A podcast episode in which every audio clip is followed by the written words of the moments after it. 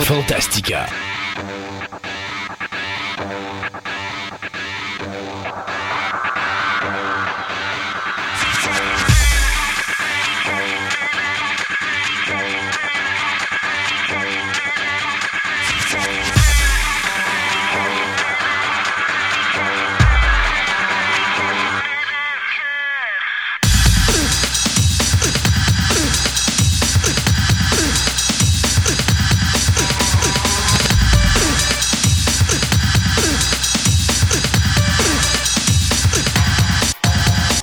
Bonjour tout le monde, bienvenue à cette première émission de l'année 2019. Mon nom est Christophe Lassens et je suis en compagnie de mon comparse de travail, M. Sébastien Côté. Bonjour Sébastien. Allô, bonne année. Ben toi aussi. Bonne année à tout le monde aussi. Ben oui, c'est sûr et certain. Plein de belles choses euh, qui s'en viennent à Fantastica pour l'année 2019.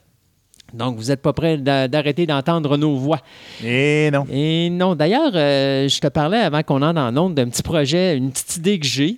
Euh, je- je- tu sais- comment je suis, hein? je, me, je suis crasse. Je mets des fois des petites idées comme ça, mais je développe pas assez pour Il est dire bien que... mal. C'est ça. Mais ça ne changera pas pour 2019. Non, mais je- on a un nouveau petit concept qu'on va développer dans le courant de l'année 2019. Je vous dirais probablement que ça va s'en venir dans les alentours de avril-mai.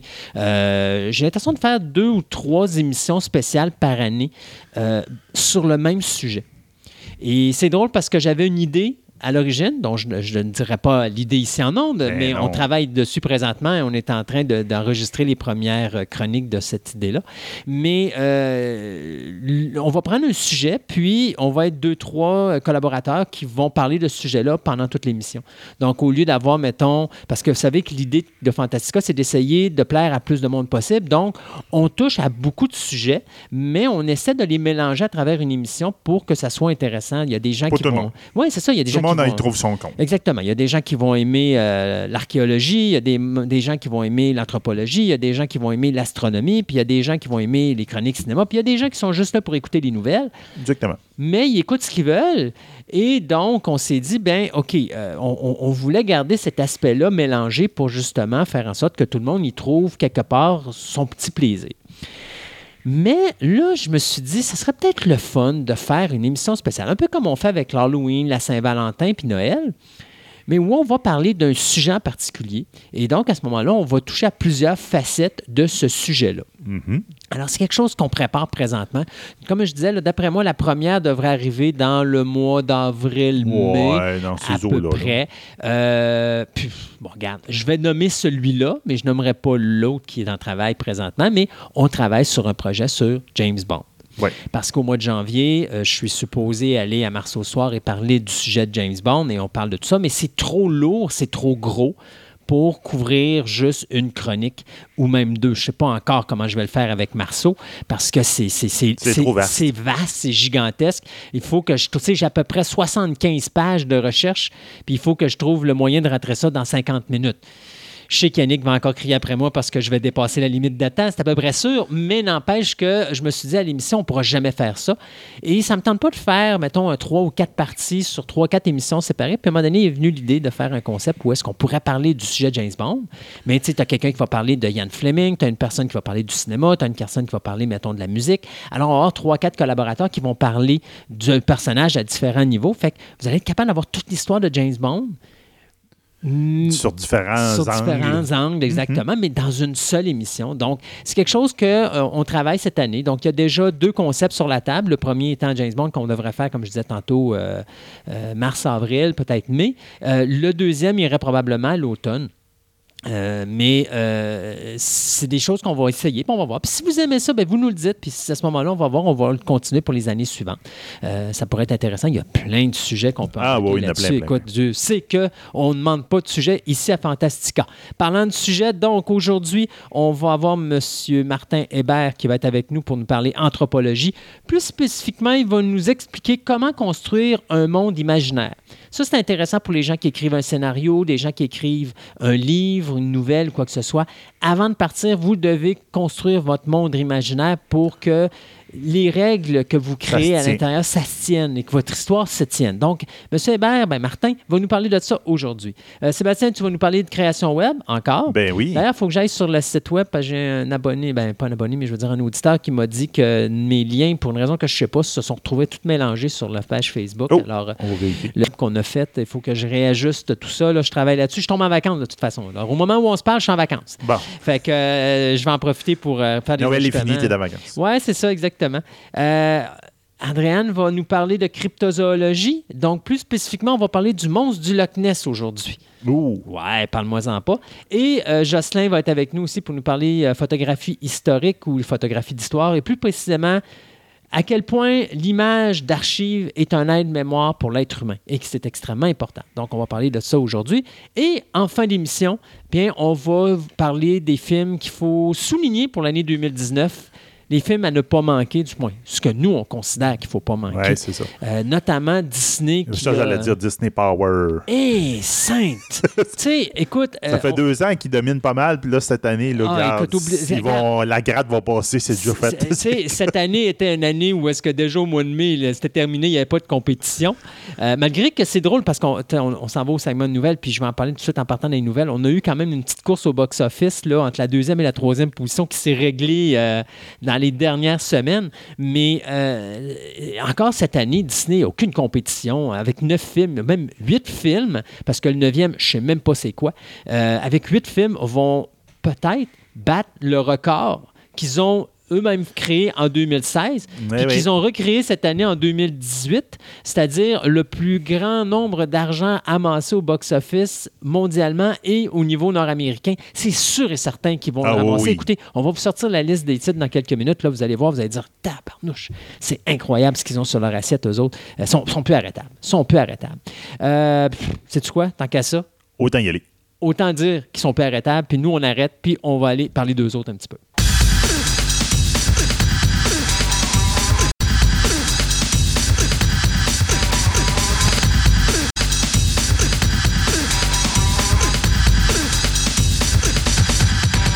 Ce segment de nouvelles vous est présenté par TPM Hobby et Collection, la boutique idéale pour nourrir toutes vos passions. Qu'il s'agisse de timbres, monnaies, cartes de sport, cartes Magic, des figurines, du comic book, voire même des cartes Pokémon, TPM et Collection a décidé de se réunir à un seul endroit afin de vous donner le meilleur service possible.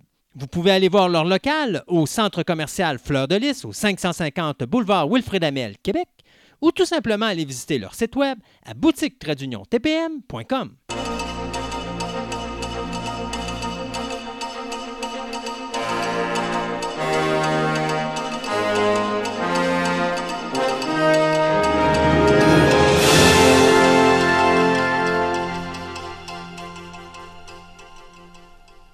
Et voilà, donc euh, comme on disait tantôt, on va parler du box-office final Ben oui, on pour parle de ça en commencer les premier. nouvelles. Euh, écoute, ben, c'est sûr, depuis le mois de mai, on le disait, Walt Disney finit en premier, donc c'est sûr et certain, il n'y a rien Bon, qui a C'était changé. décidé d'avance. Cependant, on savait que Disney avait ramassé, la dernière fois qu'on s'était parlé avant de finir euh, notre dernière émission, parce qu'il faut se rappeler que nous autres, on avait f- enregistré notre émission une semaine avant la diffusion. Donc, on était le C'est ça. 16, si je me À trompe peu pas. près, non, c'est pas- Euh, on ne savait pas comment que l'année allait finir, mais Disney, à ce moment-là, avait ramassé le 4 milliards de dollars au box-office international, Mhm. mais nord-américain, il n'avait pas touché aux 3 milliards. Moi, j'avais dit, d'après moi, il va le ramasser avec Mary bah, Poppins, probablement. ce qu'il a fait. Donc, officiellement, euh, Buena Vista, donc Disney a fini avec 26% des parts de marché. Euh, au niveau du nord-américain, il a ramassé 3 milliards euh, 83 millions de dollars. Mary Poppins, ça a-tu été un succès?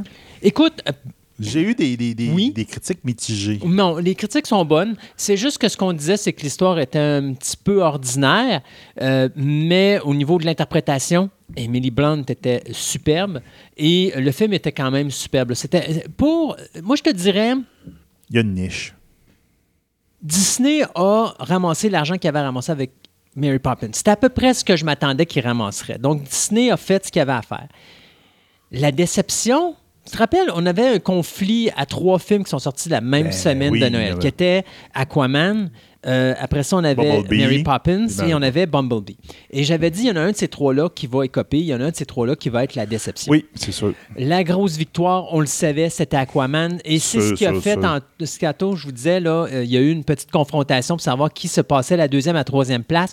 Moi, je vous avais dit à la dernière émission, je suis à peu près certain qu'avec Aquaman, Warner Brothers va dépasser Universal et terminer au deuxième rang, ce qu'ils ont fait, puisqu'ils ont fini avec 1 milliard 923 millions au box-office, contrairement à 1 milliard 766 millions pour Universal. Aquaman a fait la job. Il est allé chercher la deuxième place pour Warner Brothers. Et euh, ça a été un gros succès au niveau critique. Ça a été un gros succès au niveau box-office. Euh, donc, Aquaman a fait ce qu'il avait à faire. Puis il nous démontre que, ce que je dis depuis longtemps, DC est fort lorsqu'ils font un film avec un personnage unique. Laissez faire l'univers Marvel, puis soyez donc votre univers DC, puis concentrez-vous sur vos personnages individuels. Vous êtes capable de faire la job puis de rendre quelque chose d'un produit qui est très intéressant. Non, vous nous l'avez prouvé avec euh, Wonder Woman, puis vous nous l'avez encore prouvé avec Aquaman. On va aller avec Mary Poppins. Mary Poppins, écoute, c'est Mary Poppins. Ça, c'était pas un grand film. Faut, faut se dire que Mary Poppins, le film original, euh, c'était, c'était quelque chose de, de magique. Mais aujourd'hui, faire de la comédie musicale en mélangeant des acteurs avec de la bande dessinée, c'est pas quelque chose qui va nécessairement pogner. Alors moi, je pense que le film a été un bon succès. La raison pourquoi je dis que ça a été un bon succès, c'est qu'il faut se dire que la première semaine, le film a fait 22 millions, je crois. Et la, la première semaine. La deuxième semaine, il a fait 28 millions. Il est allé en montant. Donc, tu sais, habituellement, un film qui floppe va en descendant. Normalement, un film va perdre 30 à 60% de ses recettes à la deuxième semaine. Aquaman et Mary Poppins ont été en montant aux fêtes de Noël. Ça, je te dirais que Mary Poppins, s'il a peut-être joué ce qui a bien joué pour eux autres, c'est un film de Noël. En un- guillemets, c'est un film Mais c'est un film familial. familial, maman, papa, puis des petits-enfants, ils peuvent aller voir Exact. ça, contrairement à Aquaman, que Ouais. maintenant, les parents, ils vont faire, bah, là, Mais c'est trop violent pour les tout petits. Alors, on va passer, on va attendre le DVD, mais on va aller voir un film familial. Et Mary Poppins, c'était ça, sa job. Oui, Et il l'a bien je pense accompli. pour ça, il a bien fait. Et donc, moi, je dis que Mary Poppins a été un succès quand même. Mais la déception pour moi a été Bumblebee. Parce que Bumblebee a eu des bonnes critiques. Oui. Mais Bumblebee, euh, malheureusement, écope de deux derniers films de Transformers qui étaient vraiment très mauvais. Ah, très mauvais. Surtout le dernier. Et euh, malgré le fait que euh, la maison de production disait oui, mais nous, on est satisfait du box-office, je suis désolé, là, mais quand un film fait 20 millions, alors que si tu aurais mis un Transformers, il aurait fait 100 et quelques millions dans son premier week-end, Ben oui, c'est un échec commercial cuisant. Mhm. Et Bumblebee, pour moi, est un échec. C'est le seul film des trois qu'à sa deuxième semaine, il a fait moins que son premier week-end. Puis il a dû coûter cher. Je ne sais pas, j'ai pas le montant Ouais, qu'il a coûté. C'est un film à effets spéciaux, plutôt. Je Mais que ça doit oui, sauf que tu as quand même juste Bumblebee qui est fait comme Transformer. Oui. Je ne crois pas. Euh, ben, Il y a des? Decepticons. Ah oui? Il y a des. Decepticons avec trois, euh, trois transformations, robots, avions, Ok. puis je ne sais pas trop Bon. quoi, auto. Là. Je ne l'ai pas vu. Mais moi, ce que je sais, On c'est... bande-annonce. Tout le monde me disait, m'ont dit la même chose. Puis sur l'Internet, de toute façon, les trois films ont eu la même chose. Les trois films ont eu une bonne critique au niveau visuel, Oui. ont une bonne critique au niveau du film en action, une bonne critique au niveau du, de- de- de- des acteurs et tout ça. Mais les trois ont la même lacune, c'est au niveau du scénario. Les scénarios n'étaient pas terribles. Que ce soit Aquaman, que ce soit euh, Mary Poppins euh, Returns ou que ce soit Bumblebee, les trois euh, ont ont eu cette même critique-là. C'est au niveau. Elle n'est pas là pour l'implication des scénarios. Puis honnêtement, en voyant les films, tu t'en fous un petit peu parce que c'est pas le genre de film que tu t'attends à voir du Shakespeare. euh, Non, c'est ça. T'sais. Mais je te dirais, même si ben, euh, j'ai quand même apprécié Wonder Woman, j'avais trouvé que le scénario était un petit peu. Wonder Woman? Ouais. Ouais, ben c'est. Mais, mais c'est un film. J'avais plus aimé Ouais. Captain America, étrangement. Le premier? Ouais. Non, arrête, je me tire une balle. Mais moi, dans la tête, c'est, tu moi me dis c'était ça, dans le passé. Dans, quand même, il y avait, je sais pas, les personnages, puis tout, il y avait, tu sais, il y avait plus d'interaction entre son équipe, entre lui et son équipe. Alors mais- que Wonder Woman, a dit tabarnouche, il y en a deux. Il y en a un, le, le sniper, là. Regarde. il- Ouais, mais le- c'est Woman- un. Wonder Woman, faut c'est un décor, ouais, là. mais tu faut comprendre que Wonder Woman se passe sur une île aussi avec des Amazones, contrairement à Captain America qui est dans la guerre, qui est avec les Oui, mais ils ont une intro assez longue, tous les deux, là, on s'entend, là. Captain America 2 et Captain America 3, oui, je suis d'accord, meilleur que Wonder Woman au niveau du, Oui, de la oui. construction scénaristique et de l'histoire. J'aime beaucoup mieux.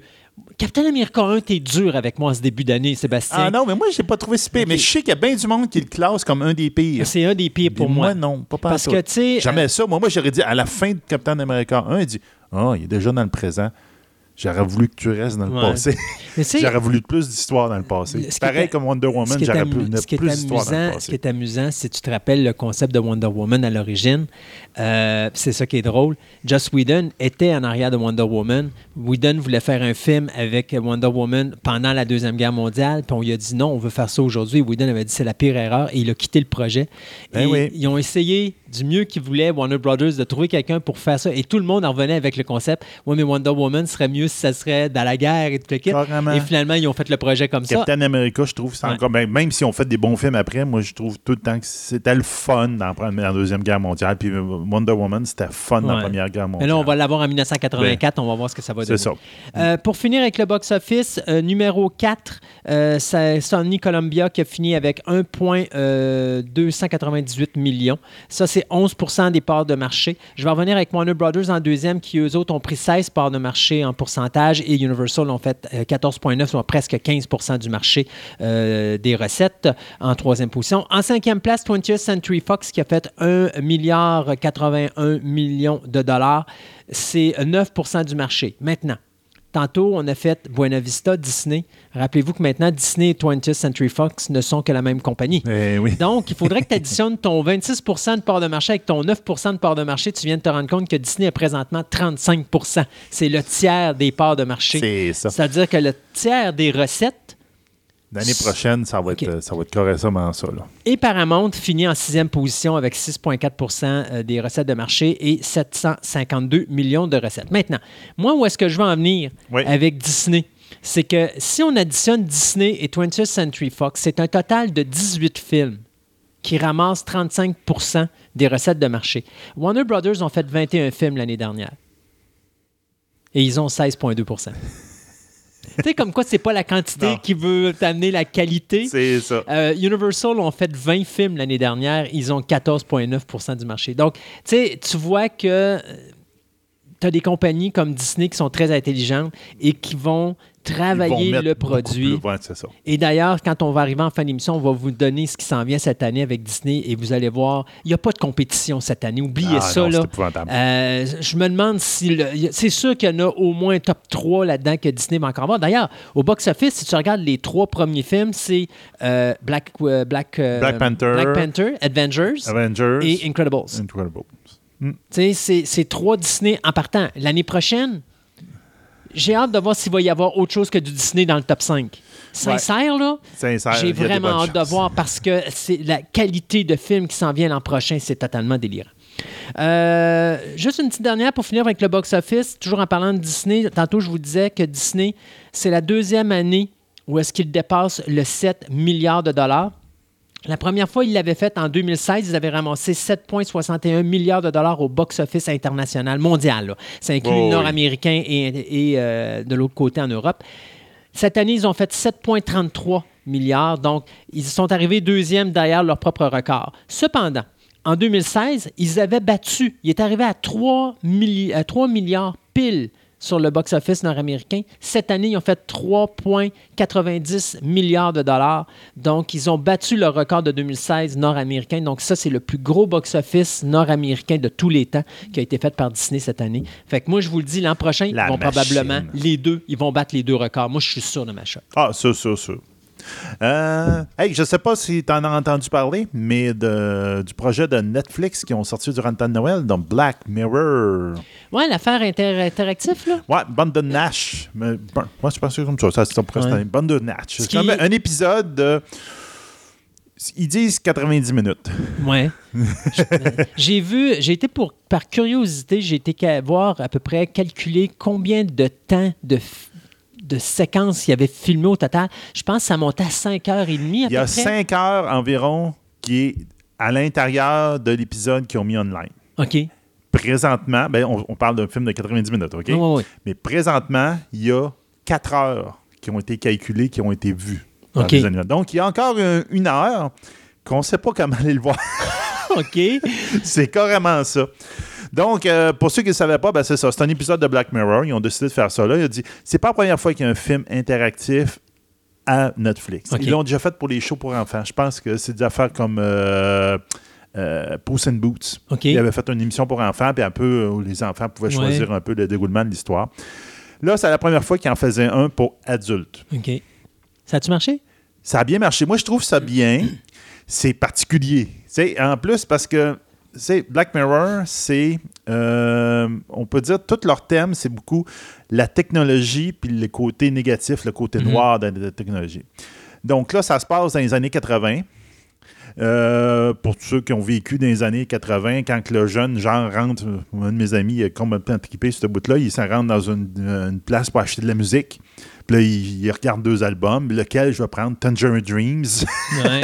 ou un, un autre. Là, c'est comme, je pense qu'il y en a un, je pense, c'est, euh, je me rappelle pas l'autre. hein, me Puis là, c'est comme, tu quand tu choisis un ou l'autre, ben, c'est un peu la bande sonore que tu vas entendre pour les prochaines minutes dans le film. Donc là, c'est quand même intéressant. Euh, donc, comment ils ont fonctionné, c'est l'histoire, c'est un jeune qui veut développer un jeu vidéo qui s'appelle Snatch, qui est basé sur un, un livre. Un livre un, dont l'auteur est un peu. euh, il a viré fou, il a tué sa femme, il a fait la même. Donc, tu vois un peu le côté noir là-dedans. Puis lui, il va essayer de développer un jeu vidéo, un peu innovateur là-dedans. Donc, mais ça s'arrête là pas mal, la technologie. Donc, ils ont joué sur, pour amener le côté noir de la technologie, ils ont plus fait comme quoi que C'est l'audi- c'est l'auditeur. l'auditeur qui influence quelqu'un dans le passé. Donc, est-ce que c'est une bonne chose? OK. Donc, à un moment donné, il y a, des- il y a comme des allusions, comme si c'est Hmm, je suis contrôlé par quelqu'un. Ah oui. Est-ce que je vire fou? Comme- Donc, c'est quand même intéressant. Euh, le film peut. L'épisode peut durer 90 minutes en théorie. Mais dépendant des choix que tu peux faire, il va peut-être durer 10 minutes. OK. Wow. Tu sais, c'est quelque chose de même. On ne vendra pas de punch, rien. Mais dépendant, que j'ai bien aimé ça, c'est que moi, je l'écoutais avec ma blonde. Puis à un moment donné, on arrive à un tel point de l'histoire. Puis là, il dit Ah, ça finit, t'as une fin. Là, il dit, Veux-tu recommencer à tel point en utilisant telle autre possibilité Elle dit Ah, ben oui, on en retourne là, puis là, tu utilises telle autre possibilité. Donc, ça t'ouvre toute une autre branche de l'histoire. Donc, il y en a quelques-unes qui te ramènent dans le temps de même. Puis au fur et à mesure des loops que tu fais, tu apprends des choses. Puis là, les choix changent dans le passé. De où est-ce que c'est? Là, on dit le mot de passe que j'aime ta- taper ici, avant, dans le premier temps, c'est ça et ça que tu avais comme choix. Il donne tout le temps deux choix. Ouais. Puis là, tu dis, oups, non, il y a un des deux qui a été remplacé parce que là, j'ai appris d'autres choses en faisant des loops. Ah. Donc, c'est une affaire intéressante. Comme un année, euh, dit, un thérapeute qui dit tout le temps, dit, ah, appelle-moi si t'as un problème, appelle-moi. si t'as un- Mais elle est jamais claire avec son numéro de téléphone. Puis à un moment donné, tu décroches le téléphone, puis dit, c'est quoi le numéro de téléphone de mon, thérapeute? Puis là, il te laisse, il dit, voici, t'as appelé le numéro de téléphone. Là, tu veux ma blonde, puis moi, tu t'as peu, là, c'était quoi? C'est Ouais. c'est des affaires de même. Donc, c'est quand même intéressant. Puis, euh, donc, ça fait quelque chose. Là, je te dirais qu'en ce moment, il y a déjà sur Internet, si vous tapez euh, le titre Black euh, Bandersnatch, vous regardez ça, vous allez voir déjà l'arborescence que les internautes ont développé de dire voici ce qu'on pense que c'est jusqu'à date. Puis, comme je vous dis, il y a une heure normalement de footage Qui n'est pas trouvé encore. qui n'est pas trouvé encore. Donc, il risque d'avoir des petits embranchements qui vont, ils vont se rajouter à un moment donné.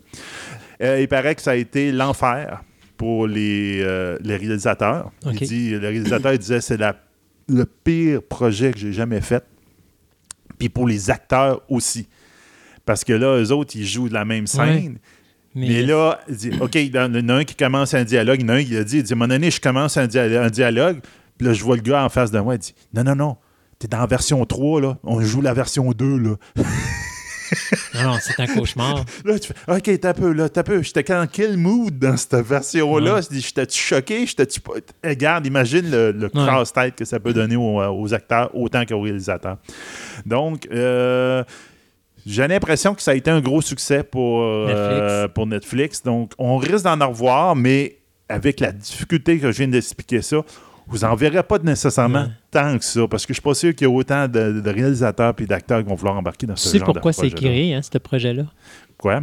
contre le piratage? Ben oui, c'est ça, tu peux pas pirater cet Tu peux pas épisode-là. pirater ça. Et, euh, et ça, c'est euh, c'est pour ça, c'est important parce que c'est, je pense que c'est un début où est-ce qu'on va se développer de plus en plus. Ouais. Puis tu sais, tu as des films euh, comme Clou, Ouais. des films qui sont en train de travailler pour le cinéma présentement puis qui veulent développer cette technologie-là pour justement, pendant que tu es en salle, faire... Ouais. Ça, je l'avais déjà vu. euh, J'avais une démonstration. Je pourrais peut-être essayer de retrouver le footage puis le remettre sur no- notre Facebook ou notre, euh, euh, notre Twitter.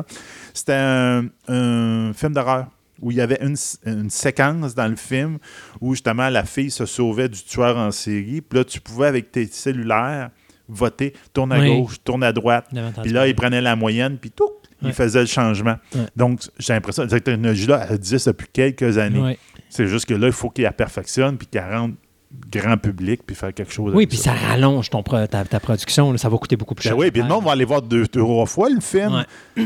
en espérant qu'elle dit Garde, on va s'organiser une gang. Hey, s'il vous plaît, là, telle option, j'aimerais ça. On, on pourrait-tu l'essayer cette fois-là? Oui, mais ça, c'est encore piège, hein, parce que tu y vas voir une deuxième fois, puis tu veux changer les options, mais ton monde va La- toujours dans la même direction à un moment donné. La moyenne, c'est ça, mais peut-être qu'il y a des groupes qui vont s'organiser, puis tout. Euh, comme à chaque émission, on va vous parler de nos fabuleuses euh, nouvelles de télévision parce que j'en ai plusieurs. Euh, L'année 4 2019 n'a pas bien commencé pour certaines personnes. Euh, Sci-Fi Channel vient d'annoncer qu'il cancellait la série Z Nation après cinq saisons. Mhm. Euh, D'ailleurs, ils l'ont su quelques temps avant la sortie de- du dernier épisode. Fait qu'ils ont été quand même capables de changer la conclusion pour faire au moins une belle fin, même si ça finit un petit peu, entre guillemets, avec une ouverture pour faire autre chose. Ouais. Mais la série, de côté, pour les amateurs de Z Nation, vous pouvez au moins dire que vous avez cinq bonnes saisons puis ça se finit bien. Ça ne veut pas dire cependant que Z Nation va se terminer puisque Netflix vient de ramasser les droits pour faire huit épisodes qui vont être un prequel à la série qui va s'appeler Black Summer et qui va euh, mettre en vedette Jamie King. Donc ça, on devrait en entendre parler plus tard. Euh, dès que j'aurai d'autres nouvelles à ce sujet-là, je vous reviendrai là-dessus. Euh, d'autres séries cancellées, bien NBC vient de canceller la série Midnight Texas. Euh, Midnight Texas, qui a été une série de... C'était deux saisons. D'ailleurs, la deuxième saison, c'était juste neuf épisodes. Ouais, je ne l'ai pas écouté encore. là. Alors, ça vient d'être annulé. Et l'autre série, c'est Marlon, qui est une série de comédie, qui elle aussi va être cancellée après la fin de sa deuxième saison. Les deux séries avaient en moyenne 2,6 et 2,4 respectivement de millions d'auditeurs euh, au total dans les derniers temps de, la présentation de cette série-là. Euh, CBS qui vient d'annoncer que la prochaine série d'Elementary serait la dernière. Donc, c'est Elementary qui va finir à la saison numéro 7. Là où je suis surpris, c'est que normalement, Elementary, c'est des saisons d'environ 21-22 épisodes. Là, on a, on a filmé, parce qu'on vient de terminer de- les derniers épisodes, on a filmé seulement 13 épisodes pour la saison 7 et on met un terme à la série avec seulement 13 épisodes. Euh, le producteur qui était, je crois que c'était Rob Doherty, euh, était bien content parce que ça lui a permis de mettre un- une belle conclusion à sa série. Donc, il était déjà averti lorsqu'ils ont euh, C'est ça. Ils ont dit Garde, on te donne 13 épisodes Ouais. pour finir ta série, puis c'est tout. Puis c'est drôle parce que, tu sais, moi, j'écoute, un peu l'épisode, la, la série, parce que c'est quand même une belle série. là. C'est vraiment le fun. C'est, du Sherlock. euh, Moderne, Ouais, du ouais. Sherlock, mais, euh, Sherlock Holmes, mais moderne, mais c'est bien fait. Les acteurs sont vraiment numéro un. Euh, D'ailleurs, tu as Lucy, euh, Lucy Liu qui joue là-dedans aussi. Mhm. Euh, Puis tu as Johnny Lee Miller qui est, qui est extraordinaire en Sherlock dans ça. Donc. Série qui se termine euh, cette année. Euh, cependant, il n'y a pas juste des mauvaises nouvelles. Showtime, qui vient de renouveler pour une septième saison la série qui met en vedette Liv Schreiber, c'est-à-dire Ray Donovan. Donc, euh, si vous aimez la série qui se termine, je crois, à la fin, au milieu janvier, je pense, la, fin de la sixième saison, ben, vous allez avoir une autre saison à vous mettre sous les yeux. Et finalement, on va parler de The Chilling Adventures of Sabrina, parce que moi, je trouve ça drôle. Chilling Adventures of Sabrina, Netflix ont créé à l'automne une première saison. Ça a été populaire, ça a marché. Euh, on a fait un film de Noël pour combler. C'est ça. Mais là, on nous annonce que la saison 2 sortirait au mois d'avril. Ouais. OK. Là, on vient de nous annoncer qu'on fait une saison 3 puis une saison 4. Mhm. Donc, saison 3 au mois d'octobre, saison 4 en avril l'année prochaine.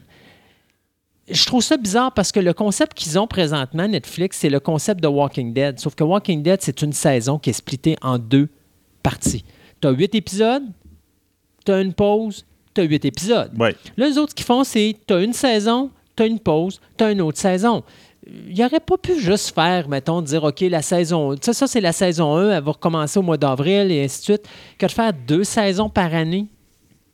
Je trouve, à un moment donné, c'est ridicule, c'est Ouais. jouer avec le terme saisonnier. Là. Tu sais, tant qu'à ça, euh, mais je peux comprendre que, remarque, tant que ça, va bien dans le moule des, séries, comme justement je parlais tantôt, Walking Dead, si tu arrives, mettons, tu arrives à la fin de la mi-saison, il arrive un, glo- un gros événement parce que c'est comme une fin de saison. Euh, mais je trouve ça drôle de dire que tu as deux saisons par année. Tant qu'à ça, fais-en donc juste une, splittez-la en deux, puis euh, ça finit là. là. Il me semble que quand tu vas acheter tes coffrets DVD, ça va coûter cher pour rien. Parce qu'ils mettent une saison, ça coûte cher, tu as juste 10 épisodes, là, mais ils vont te charger le plein prix pareil. Alors que ça t'aurait coûté probablement le même euh, montant d'argent, sinon un 5$ piastres de plus pour avoir les deux saisons dans un coffret. En tout cas, c'est c'est, euh, c'est quelque chose que vous verrez. Juste vous rappeler que la saison 2 qui commence donc le 5 avril prochain, euh, on va avoir deux nouveaux acteurs là-dedans. C'est euh, Jedidia euh, Good, Goodacre, mais c'est Alexis Desinov qui était le second Watcher de Buffy dans la série Buffy the Vampire Slayer qui est euh, dans la vraie vie le mari de la fille qui fait Willow, dont le Ouais. nom m'échappe malheureusement. Alors, c'était les petites nouvelles de, de la télévision pour euh, cette première émission de 2019. Euh, ben, regarde, je vais t'en rajouter une, une petite, là. En fin de compte, euh, de Punisher, on a eu droit à un autre teaser. Mhm. Donc, euh, c'est dans, je pense que c'est le 18 janvier. J'ai oublié ma date? Capable- Non, le 18, ouais, ça, 18 janvier qu'on va pouvoir voir la, la- j'allais dire la dernière saison de Punisher qui risque de se faire canceller tout de suite après. Mais tu sais la joke, avant que tu continues Ouais, là-dessus, euh, Ne- Netflix a envoyé un message à ses abonnés en disant qu'est-ce que vous pensez de l'annulation des séries? Et euh, il parlait bien sûr des séries de Marvel. Et oups, il y en a une qui s'est glissée accidentellement là-dedans, Oups. Jessica Jones. Ben. Donc, tu sais, euh, comme on disait avant les Ah ouais, fêtes, c'est ça, tout est cancellé et c'est ça. Non, non, c'est ça. Il... Oups! Une petite erreur. Ouais, il aurait dû attendre que Jessica Jones l'annonce officiellement, mais là, tout le monde sait que Jessica Jones, après la deuxième Ouais, ouais, saison, ben, c'est terminé. C'est sûr, Punisher, il passe. Punisher va être la même affaire. Ben, c'est la troisième saison, excusez, Jessica Jones. Oui, c'est ça. Euh, donc, euh, la seule chose qu'on sait un peu là-dedans, c'est que probablement, ben probablement, c'est que le méchant va être le méchant qui s'appelle Jigsaw. À ne pas confondre avec la série Saw. Ouais, s'il vous plaît. c'est pas la même affaire. Donc, le personnage de Jigsaw est rentré dans le Amazing Spider-Man numéro 162, puis qui est devenu après ça un, un ennemi récurrent de Punisher. Il tient son nom parce que justement, Punisher, euh, il a passé la tête dans une vitre, puis qu'il l'a défiguré, puis il a été rafistolé un petit peu à la va-vite. Donc, ça lui donne un peu un visage en, en casse-tête. En casse-tête, c'est ça. c'est carrément ça. Donc, euh, ça va être ce personnage-là qui va euh, faire ressortir de Punisher de son. euh, de son. De son, année sabbatique. Mettons, là, il s'était calmé à la fin de la première saison, on dirait, mais en fin de compte, ils vont peut-être être- euh, repartir là-dessus. Euh, Jigsaw étant. Moi, j'ai trouvé ça très drôle. Il disait que c'est un, un ennemi récurrent dans, dans Punisher. J'ai dit déjà là, d'être un ennemi récurrent dans un Punisher, c'est déjà un exploit en Oui. soi. Parce que d'habitude, euh, Punisher, il tombe sur son ennemi et il dit Garde, il reviendra pas, c'est sûr. Ça. Donc, euh, c'est ça qui va être. Donc, le 18 janvier, pour ceux qui veulent écouter la dernière saison de Punisher. Dernière saison, on est certain de ça. Euh, deux petites nouvelles pour moi pour finir au niveau de la télévision. Euh, surprise! Le CW vient d'annoncer officiellement qu'ils ont fait la demande d'un épisode pilote pour la série Batwoman. Y a-t-il quelque chose que je comprends pas dans cette histoire-là? Il n'est pas, il est pas officiel encore. Non, non, là, il est officiel. Ils ont vraiment Oui, signé oui, oui, pour faire le pilote. oui, mais je veux pour dire, le pilote, mais la série n'est pas officielle. mais je, je comprends pas. Ils ont officialisé la série avant même le crossover en disant oui, il y aura une série Batwoman, tatati tatata. Mais Ils ont l'intention, mais Ouais. c'est pas. Ils sont encore comme revenus, si- mais c'est ça. En tout cas, Euh, ben là, on peut vous dire que euh, le pilote a été demandé. C'est euh, Caroline Dries qui va s'occuper d'écrire le pilote et c'est bien sûr l'excellent David Nutter. Si vous ne connaissez pas David Nutter au niveau de la télévision, pensez à X-Files et Millennium, mais David Nutter à Hollywood est reconnu pour la chose suivante.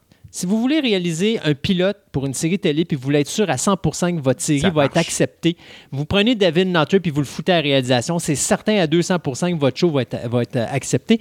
Ce gars-là a euh, présentement, je vous dirais, euh, je pense qu'il n'a jamais fait un pilote qui n'a pas été accepté par un poste de télévision à Hollywood. C'est le seul réalisateur qui a fait ça dans sa carrière. Donc David Nutter est une, euh, est une euh, une garantie, on pourrait dire. Oui. Et donc, il va réaliser le pilote de Batwoman qui mettra bien sûr en vedette l'actrice Ruby Rose qu'on avait vue dans Orange is the New Black. Donc, c'est elle qui fait, bien sûr, qui interprète le personnage On de Kate le Kane. crossover euh, DC, euh, Donc, Kate Kane. Arrow euh, et compagnie. Kate Kane qui joue bien sûr, ben, qui est le personnage de Batwoman. Donc, euh, à défaut de mettre un Batman parce que ça coûterait trop cher, ben on va mettre une Batwoman, ça va coûter moins cher. Ouais. Et finalement, pour finir, Beverly Hills euh, 90210 90 210. euh, bien, écoutez, la série a duré de 1990 jusqu'en 2000. Euh, et CBS, à un moment donné, dans, je pense que c'est en 2008 jusqu'en 2013, avait donné les droits au CW pour refaire un reboot. Même pas un reboot, mais c'était comme. Ben ouais, c'était un reboot de la série, mais c'était comme une continuité. En tout cas, je me rappelle pas. Je suis pas un gros fan de cette série-là. Ben, Non, pas du tout. non. CBS refait un deuxième reboot, mais il garde les mêmes acteurs que la série originale. C'est-à-dire que Jenny Garth, Tori Spelling, Jason Presley, Jan Ziering, Brian Austin, Green, pardon, et Gabriel euh, Carteris sont de retour. Eux qui ont joué dans la série originale de, de 1990 à 2000 vont être de retour dans cette nouvelle continuité de la série Beverly Hills 90210. Et euh, les deux seuls personnages qui ne sont pas de retour présentement, c'est Shannon Doherty et Luke Perry qui étaient les deux personnages principaux. Donc, on ne sait pas si on va les revoir ou pas. Mais ceci dit, c'est quelque chose qui devrait euh, commencer dans les années 2020. Donc, on travaille sur ce projet pour nous ramener ça. Peut-être même à l'automne 2019, là, mais pour le moment, moi, ce que j'ai lu, c'était 2020 pour Ouais, le retour de Beverly Hills. Bah, ça peut pogner. Je sais pas s'ils vont être bons Ben, pour l'adapter à, à l'auditoire plus jeune maintenant. C'est un teen soap opera qui va devenir un adult soap opera. là, parce que- Ouais, ben c'est ça. Est-ce que les adultes, ça leur tenter d'écouter ça? Je sais pas. Non, mais tu sais, par exemple, les adultes qui ont, Qui ont vu ça, ça dans le vont l'écouter. Puis là, les adultes, ont, eux autres, du show, eux autres ont eu des enfants qui vont faire les petits teens, qui eux autres vont aller chercher l'auditoire des adultes. C'est possible. En tout cas, on verra bien. C'est tout réfléchi. Ah, c'est tout réfléchi. Ah ouais, finis-moi avec ta dernière. Euh, bon, OK, avec ma dernière. Donc, euh, ah ben, Hasbro suit la. Moi, j'aurais tendance à dire suit la vague, suit la mode. Donc, Hasbro euh, ont annoncé qu'ils vont sortir une série anthologique de comics qui va s'appeler Synergy a Hasbro Creator Showcase. Pour ceux et celles qui ont. Ça vient d'allumer une lumière dans, leur petite tête, mais Synergy, ben, c'était l'esp- le- l'espèce d'ordinateur euh, qui était dans Jam et des hologrammes. Donc, c'est lui qui nous permettait de transformer les, les, les, les filles de ce, show de, télé- de télévision-là en dessin en rockstar, mettons, puis en- un peu pour défendre la veuve et l'orphelin. Appelons ça de même. Donc, en fin de compte, ce que Has- Hasbro veut faire, c'est une série anthologique de comics entièrement écrit pour les femmes. Donc, euh, ils vont sortir euh, toute leur, euh, j'allais dire, leur série euh, axée sur le, qui était pour l'auditoire féminin. Donc, My Little Pony, comme de raison, et Jam et les hologrammes. Même si, étrangement, j'avais écouté ça un peu. Euh, donc, je sortais un peu de mon... Je n'étais pas dans le public cible, pourtant, à l'époque. Mais ils vont aussi sortir un peu des franchises, on peut dire, euh, féminines. Et ils vont aller aussi dans les G.I. Joe et dans les Transformers. Mais toujours avec le cast féminin de ces franchises-là. Donc, euh, pour ceux que ça intéresse, ben, Synergy, la- la- l'anthologie, va probablement sortir en mars 2019. Donc, vous allez pouvoir aller voir euh, tous les personnages féminins de Hasbro réunis ensemble euh, dans différentes histoires.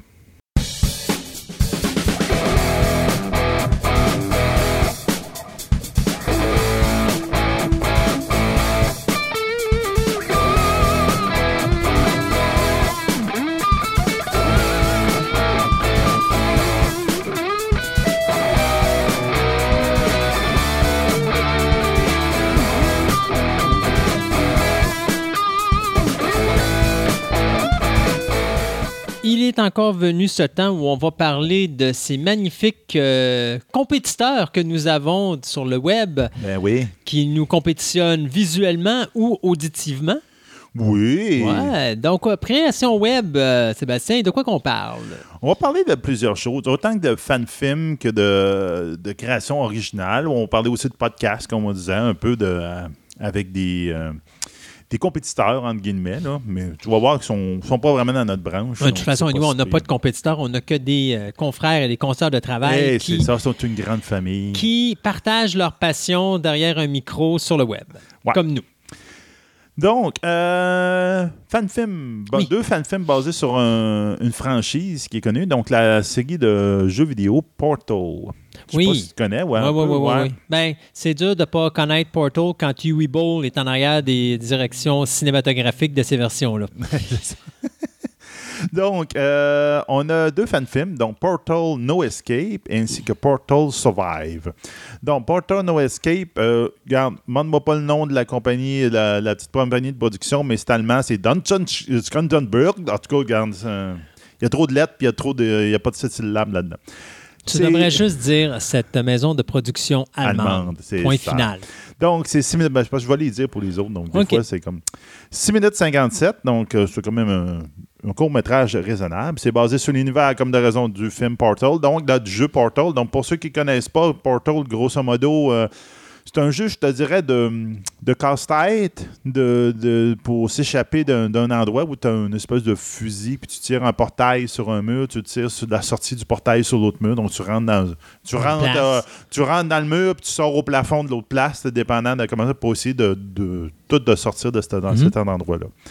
Donc, le, le film va suivre une jeune femme qui se réveille dans une cellule avec aucune mémoire de qui elle est ou encore qu'est-ce qu'elle elle fait là. Donc, elle va, elle va faire du portail. Ouais. Ça s'entend. Euh, puis le portail Survive, donc lui, il, est fait par une petite compagnie qui s'appelle Kalinan The Corner, qui est, euh, c'est 7 minutes 19, toujours basé sur le film, euh, le, le jeu vidéo, excusez, Portal. Euh, donc, c'est avec des flashbacks sur. On voit un quelqu'un qui va être exé- exécuté par. Puis là, on voit comme des flashbacks, des tenants aboutissants de tout son passé, puis de même. Donc, c'est quand même deux affaires intéressantes. Il y a des beaux effets spéciaux, c'est bien intéressant. Donc, suis Aujourd'hui, on peut tellement tout faire. ben, c'est ça, là, c'est vraiment. Là. Mais, euh, attends, on va aller tout de suite à un de nos concurrents dans un podcast qui s'appelle hmm, ID of Ice and Fire. OK. Lui, c'est un podcast audio, mais c'est fait sur YouTube. Donc, c'est avec des images défilantes. tout à OK. fait la même. Ça, euh, je te dirais que c'est un podcast pour les gens paresseux. OK. Dans le sens qu'il fait la narration d'un résumé de plusieurs romans. OK. OK. Par exemple, les romans d'Isaac Asimov, les romans de Dune, des affaires de même. Donc, quand même des gros classiques. La personne sur une voix extrêmement neutre va te faire un résumé de, du roman, euh, des tenants et aboutissants du, euh, de l'univers. Il va t'expliquer certaines affaires que tu, que pour que tu, pour que tu puisses comprendre l'histoire. Donc, euh, ça ressemble beaucoup à un peu les narrations qu'on voit pour les audiobooks. Donc, c'est les Oui. livres audio. Là. Donc, c'est quand même intéressant. Euh, ça peut attirer certaines personnes qui aimeraient ça comprendre des romans. C'est du Ah, j'ai toujours entendu parler de Dune. Mais ça me tente pas de me taper euh, 8000 Ouais. pages de livres. Donc, j'aimerais ça peut-être juste voir est-ce que je serais intéressé par cette histoire-là? Puis là, la personne va te la narrer un peu l'histoire, puis te faire un résumé. Puis là, tu fais Ah, ben oui, ça m'intéresse, je vais embarquer là-dedans. Ah, notre, nos amis de Dust. On avait parlé souvent. Donc, Dust, c'est une petite compagnie de production de, je te dirais, de films indépendants qui euh, sont tellement prolifiques, eux autres. Ils en sortent quasiment un par une semaine, deux semaines, des fois des courts-métrages. Mais tu vois que euh, j'en ai découvert un justement cette semaine, qu'on va parler plus tard, euh, en français. Donc, tu vois qu'ils font affaire à plusieurs réalisateurs un peu partout, mais ils mettent ça sous l'acronyme DUST pour pouvoir le populariser. Il y a un qui se distingue, ben, on, on avait parlé de plusieurs, mais celui-là, il se distingue pas mal parce que c'est comme une mini-série. Une mini-série de cinq épisodes, environ 10 minutes chaque. Ça s'appelle Automata. Donc, qu'est-ce que Automata? Automata, euh, c'est dans un univers qui est basé sur une bande dessinée. OK? Ça se passe grosso modo en 1920, genre à l'époque de la, la prohibition, des affaires de même. C'est basé un peu sur un film de série noire, c'est-à-dire un, un détective privé qui fait des enquêtes, des affaires de même. Mais tu es dans un univers où il y a des automatons qui existent, c'est-à-dire des machines qui ressemblent, ben, des, des, des robots humanoïdes. Puis leur technologie ne fit pas pantoute avec le reste de tout l'univers. Il y a Ok. encore des vieilles, les vieilles ma- ma- autos qui conduisent à fond la main, mais on sait, dans l'histoire, j'ai essayé de comprendre où c'est que ça venait, ça venait de la bande dessinée ou quoi que ce soit, mais il n'explique pas vraiment d'où ça vient. Donc, euh, on suit dans un, détective privé, donc qui est anciennement un policier, euh, qui commence une enquête dans un bordel parce qu'en fin de compte, il y a quelqu'un qui soupçonne sa fan de, de le tromper, puis j'aimerais ça avoir des preuves, etc. Mais avec l'ensuite de tout ça, ben, il se passe un meurtre dans le même bordel en question, puis là, il doit enquêter là-dessus, puis essayer de trouver les tenants et les aboutissants de ça. Euh, c'est extrêmement bien fait. Les décors sont impeccables. Euh, ils respectent parfaitement le genre. Donc, on a vraiment l'impression d'être dans un polar des années 1920. Puis, euh, c'est juste qu'il y a tout le temps les espèces de robots avec une face de. J'allais dire De quasiment une face théâtrale. là, C'est avec Ouais. une- une- une- un petit carré pour la bouche. Donc, là. imaginons le premier masque de Iron Man dans le comic book. Quasiment, oui, à peu près ça. Avec des yeux qui ressemblent à des caméras, puis tu les vois vraiment bouger. Là. Euh, donc, les, les automatons sont, sont parfaits. Surtout que quand tu regardes sur le site que je vais vous donner, je vais vous donner le site Facebook sur le, euh, dans, le, dans notre Facebook. Je vais leur donner leur site Facebook à Mhm. eux autres. Parce que là, on a accès à toutes, toutes, toutes leurs vidéos, ainsi que les making-of. Et tu t'aperçois que le making-of, ben, euh, il y a des acteurs qui sont habillés en automaton, mais sauf le masque. Donc, le masque est informatique. Ils ont été faits par informatique. Puis c'est vraiment. J'aurais jamais pensé que c'était fait par informatique. Donc, c'est vraiment bien fait. Comme j'ai dit, c'est basé sur une bande dessinée. Donc, à partir du Facebook qu'on va vous donner comme lien, vous allez avoir accès à toute la série complète, ainsi qu'au making-of euh, et autres choses, des entrevues avec les, acteurs, etc. C'est vraiment là. euh, vraiment étonnant ce qu'ils ont réussi à faire avec ça. C'est vraiment.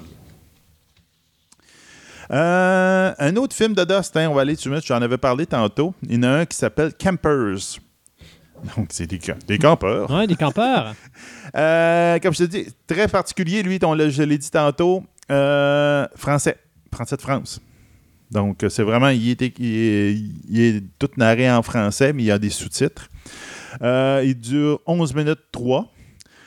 C'est un film de science-fiction. Il- Dos joue beaucoup avec la science-fiction. c'est il offre une histoire. Puis j'essaie de pas trop en compter parce que le punch est assez spécial. Donc, ça, ça nous offre une histoire qui se passe dans un camping, donc euh, où on voit plusieurs jeunes filles qui sont en train de passer du temps à jeunesser, comme on dit dans, par chez nous, donc euh, dans le camping. Puis là, il y a un jeune homme qui arrive avec sa famille. Puis le jeune homme, il a un comportement plutôt étrange. Puis euh, il est plutôt attirant pour l'héro- l'héroïne de l'histoire. Je te dirais que oui, il y a des dialogues français, mais euh, probablement que. En plus, il y a des sous-titres anglais. là. Oui. Mais probablement qu'ils ont fait exprès pour pas mettre trop de dialogue dans le film, justement parce qu'ils voulaient pas justement rebuquer un, un auditoire américain qui aime pas ça les traductions, etc. Donc, euh, c'est un setup très spécial, un style, un style extrêmement spécial. J'avoue que c'est pas courant. Donc, euh, c'est fait fait par M. Laurent Barthélemy. Mais il a fait un excellent job pour tout le, le setting, le- le- le- les prises de vue, etc. C'est un beau petit film indépendant, vraiment impressionnant. Donc, euh, à regarder sur YouTube, je- on va vous donner le lien. Euh, Il y, a une autre y a une compagnie qui s'appelle Seam, que c'est les frères Dassani qui, ont- qui sont connus entre autres pour euh, diriger beaucoup d'unités secondaires pour produire des tournages internationaux comme pour la TV, euh, Star Trek Discovery, euh, Master of Ion, euh, Blind Spot, Hannibal. Ils ont été tout impliqués là-dedans. C'est deux, des frères qui sont connus dans le domaine. là. Eux autres, ils font beaucoup. Ils ont aussi une firme de- d'effets spéciaux qui s'appelle Master Key VFX. Ils sont très connus dans le domaine. Ils ont décidé de faire un court-métrage. Je te dirais que c'est tout le temps l'idée de mettre un court-métrage puis dire Hmm, donnez-nous des finances, puis vous allez voir le reste de l'histoire. Ouais. c'est quand même pas mauvais. Donc, euh, ils ont fait un court-métrage de 20 minutes.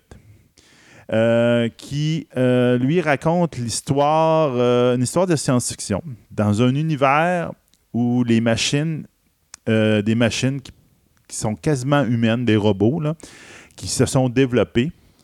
Puis il y a eu un conflit. On comprend qu'il y a eu un conflit dans le passé, puis entre les humains et euh, ces machines-là. Puis euh, au bout de la ligne, les machines ont comme accepté d'être dans une place dans le désert, probablement de genre en Arabie ou quelque chose de même, dans ces- cette région-là du monde, puis d'avoir un, pays à, leur- pour eux autres. Puis euh, il n'y a pas de contact vraiment entre les humains puis les machines à ce moment-là. La paix semble correcte jusqu'au moment où la paix est menacée, à partir du moment où il y a des machines qui connaissent pas leur vraie nature, donc ils savent pas qu'ils sont des machines, qui explosent dans le monde des humains. Oh. Donc comme des kamikazes, des Ouais. de ça. Donc, ça laisse penser les humains qu'il y a des actes terroristes. Donc là, est-ce que les machines veulent se rebeller puis euh, reprendre leur, une, une place dans le monde, à- ne pas être confinés à leur petit pays? Donc, c'est un peu l'histoire par rapport à ça.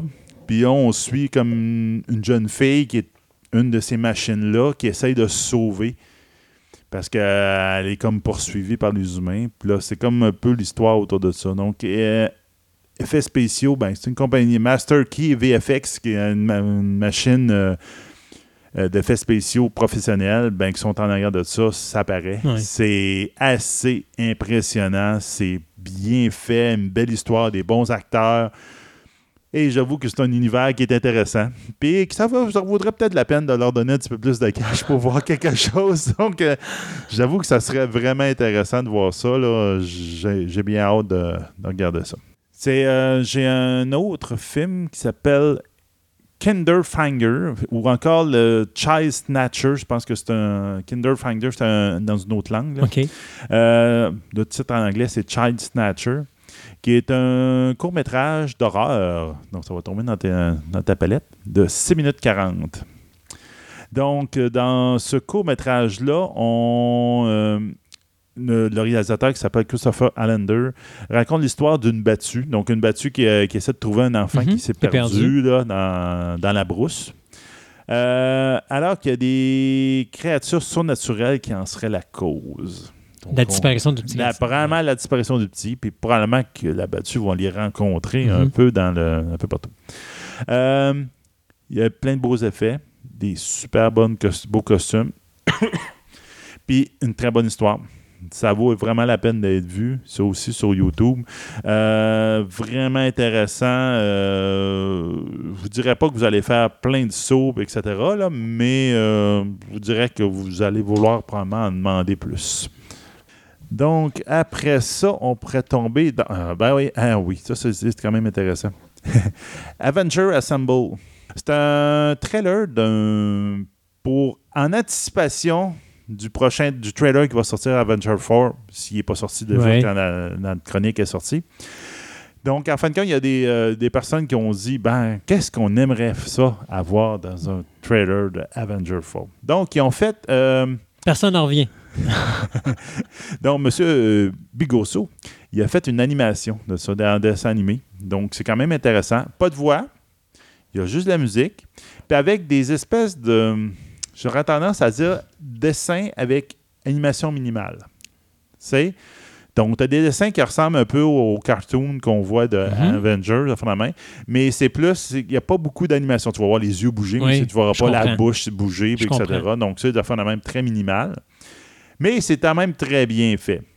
Puis là-dedans, dans- en 2 minutes 50, il nous envoie à peu près, Dans toutes les directions? ben pas toutes les directions, mettons toutes les rumeurs folles et pas folles qu'on a depuis le début. Donc, on voit un peu des possibilités de time travel, qui est une des grosses euh, euh, rumeurs qui sort à propos des Avenger 4. Euh, des, comme de raison, à la toute fin, ça, on voit, c'est carrément c'est Avenger Assemble. On voit les Avengers Assemble avec le, dans un coin les X-Men.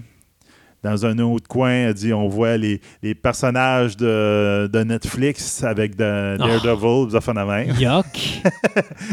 On voit aussi les Fantastic Four dans un coin. C'est comme tu vois, c'est toutes les ce que les, fans aimeraient ça avoir. Ben, un, les rumeurs qu'on on pense que ça va se faire, comme on, dans une des, des chroniques qu'on a parlé dans un ancien épisode, comme quoi il y a des grosses rumeurs, comme quoi ils ont shooté des petits bouts d'Avenger 4 pour introduire un peu les X-Men.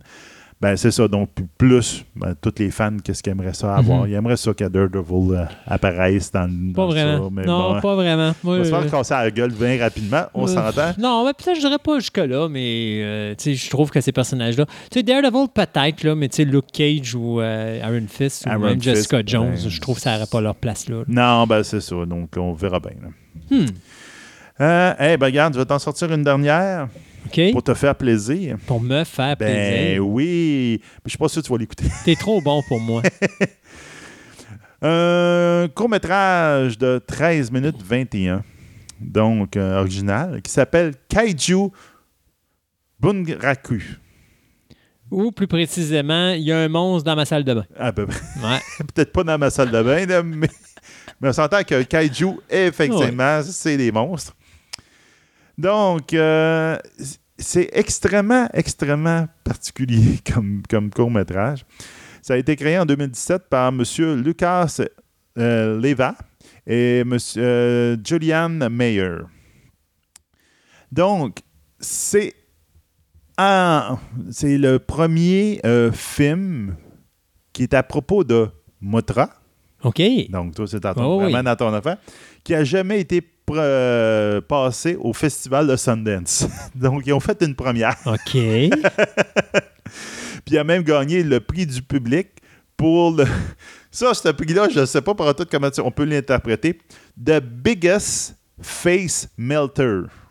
OK, donc le- le- le- le- la fonte de visage ou le visage qui se, qui, se- qui, qui- Ouais, qui fond, ça. qui, Est-ce que.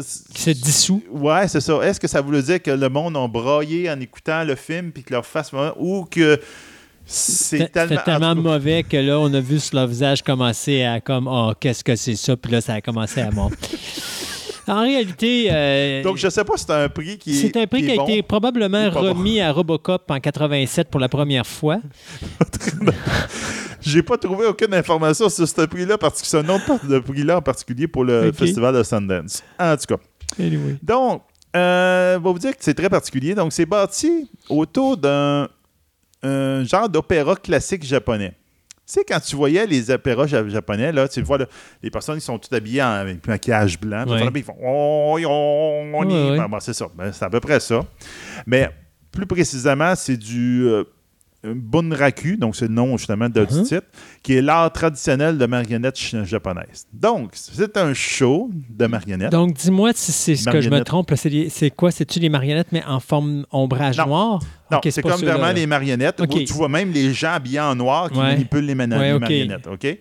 Mais c'est tout fait, comme je te dis, avec des voix que c'est. Ben, OK. Donc, ils donnent des dialogues avec des sous-titres que tu es absolument obligé d'avoir parce que même, je suis pas sûr que des Japonais, quelqu'un qui écoute ça, Il serait capable de comprendre. main- euh, chanter de même, Ouais. tu dois tout comprendre les affaires. Donc, c'est ça. Euh, Puis c'est fait avec des marionnettes. Donc, ça raconte l'histoire d'un couple qui vit probablement les. euh, qui sont probablement les derniers survivants d'une île à quelque part au Japon, qui est euh, dans un monde qui est constamment en réparation d'une attaque de kaiju. Ouais. Donc, c'est vraiment à un moment donné le, le, le, le- le mari de- du couple. Il dit Ah, là, je suis tanné de tout le temps rebâtir après qu'il y a un monstre géant de euh, l'espace qui vient de piétiner mon jardin, que euh, monstre lézard qui tire son rayon atomique pour me. Ah ouais. c'est Ouais. des affaires de même. On là. passe, on tout l'univers ah là là, Godzilla au regarde, il complet. sort tout l'univers de Godzilla et compagnie. Puis à la toute fin, ben, on voit un peu Motra. Donc, euh, Motra, avant de devenir son papillon, là, donc elle est comme en plus en, En larve. en larve, là. donc là, c'est comme. Ça, je l'ai écouté. Je vous dirais, je ne l'écouterai pas une deuxième fois. Parce que c'est, c'est extrêmement Demande- particulier. Ah oui, c'est demandant. C'est bien, c'est comme oh, oh, Ouais. avec des marionnettes puis tout, puis c'est, un style vraiment, c'est comme ce genre Ouais. d'opéra-là. Donc c'est très, euh, très songé, très, euh, donné, avec la morale un peu à la fin, puis de même. Donc, la, division, le- la femme qui dit Ah, regarde, c'est pas grave, on va passer le balai, puis on va passer à l'autre, on va attendre le prochain monstre.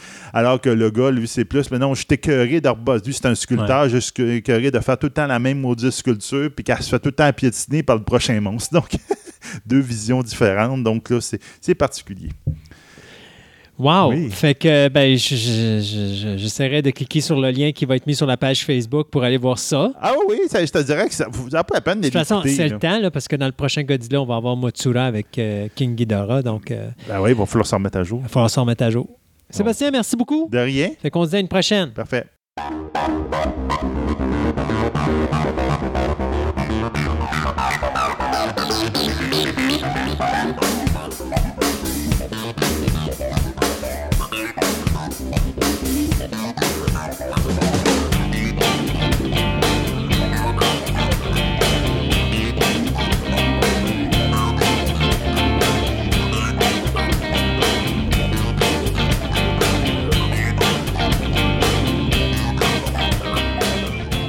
Pour ceux qui seraient intéressés à créer des univers, que ce soit pour les jeux vidéo, pour que ce soit pour les romans, les choses comme ça, ben, Martin a décidé de nous parler aujourd'hui de comment bâtir ces univers-là, comment construire une société ou comment construire un, monde pour, euh, pour permettre justement de, de- pouvoir avoir quelque chose de solide derrière un jeu, un roman ou une nouvelle ou une bande dessinée. Enfin, dès qu'il y a un moment de création, quoi. Absolument. Euh, Alors, Martin, bonjour. bonjour Christophe.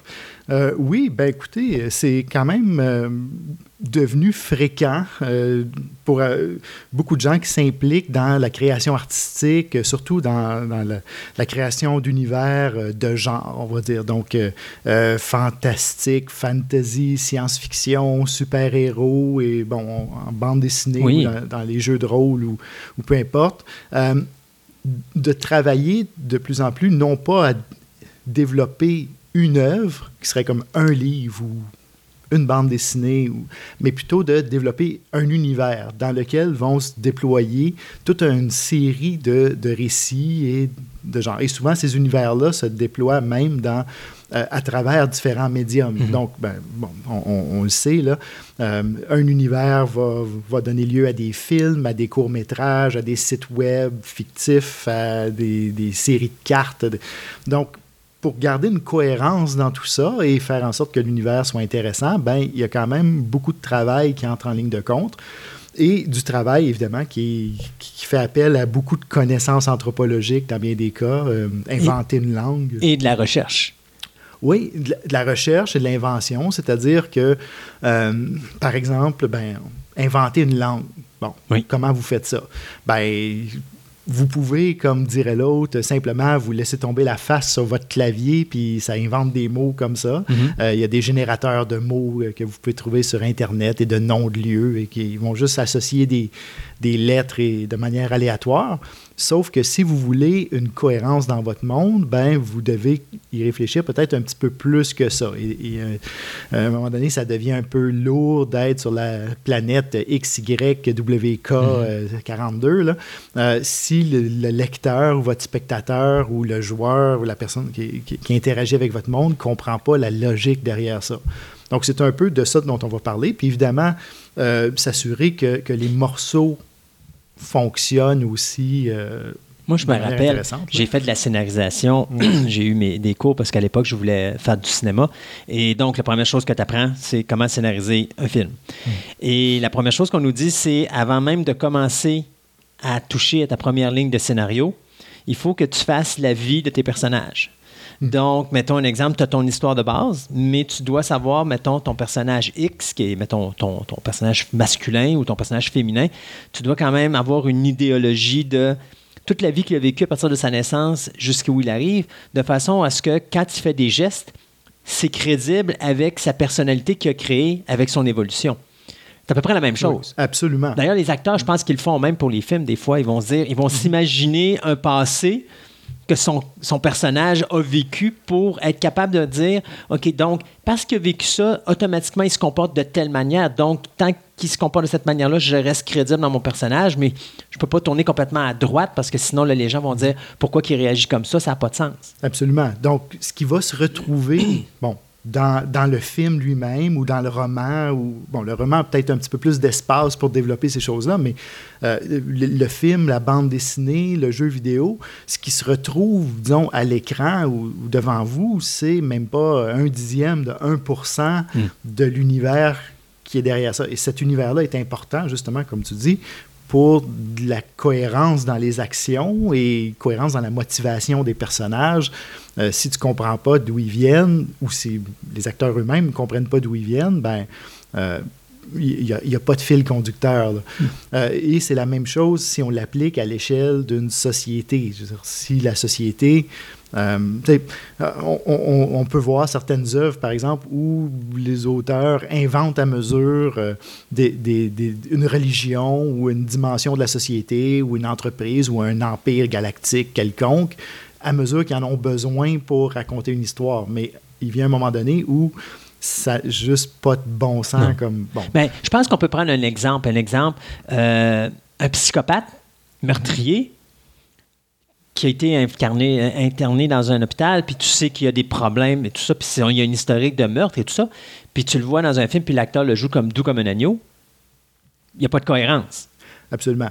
Donc, quelque part, il faut, s'il y a une historique, il faut que le personnage reste logique à son passé et donc par le fait même à sa façon qu'il a évolué dans, dans, la vie. Certainement. Et, et même si l'acteur le, le joue doux comme un agneau, mais s'il il fait ça en sachant le passé mm. et la nature profonde de son personnage, c'est deux fois plus terrorisant. Oui.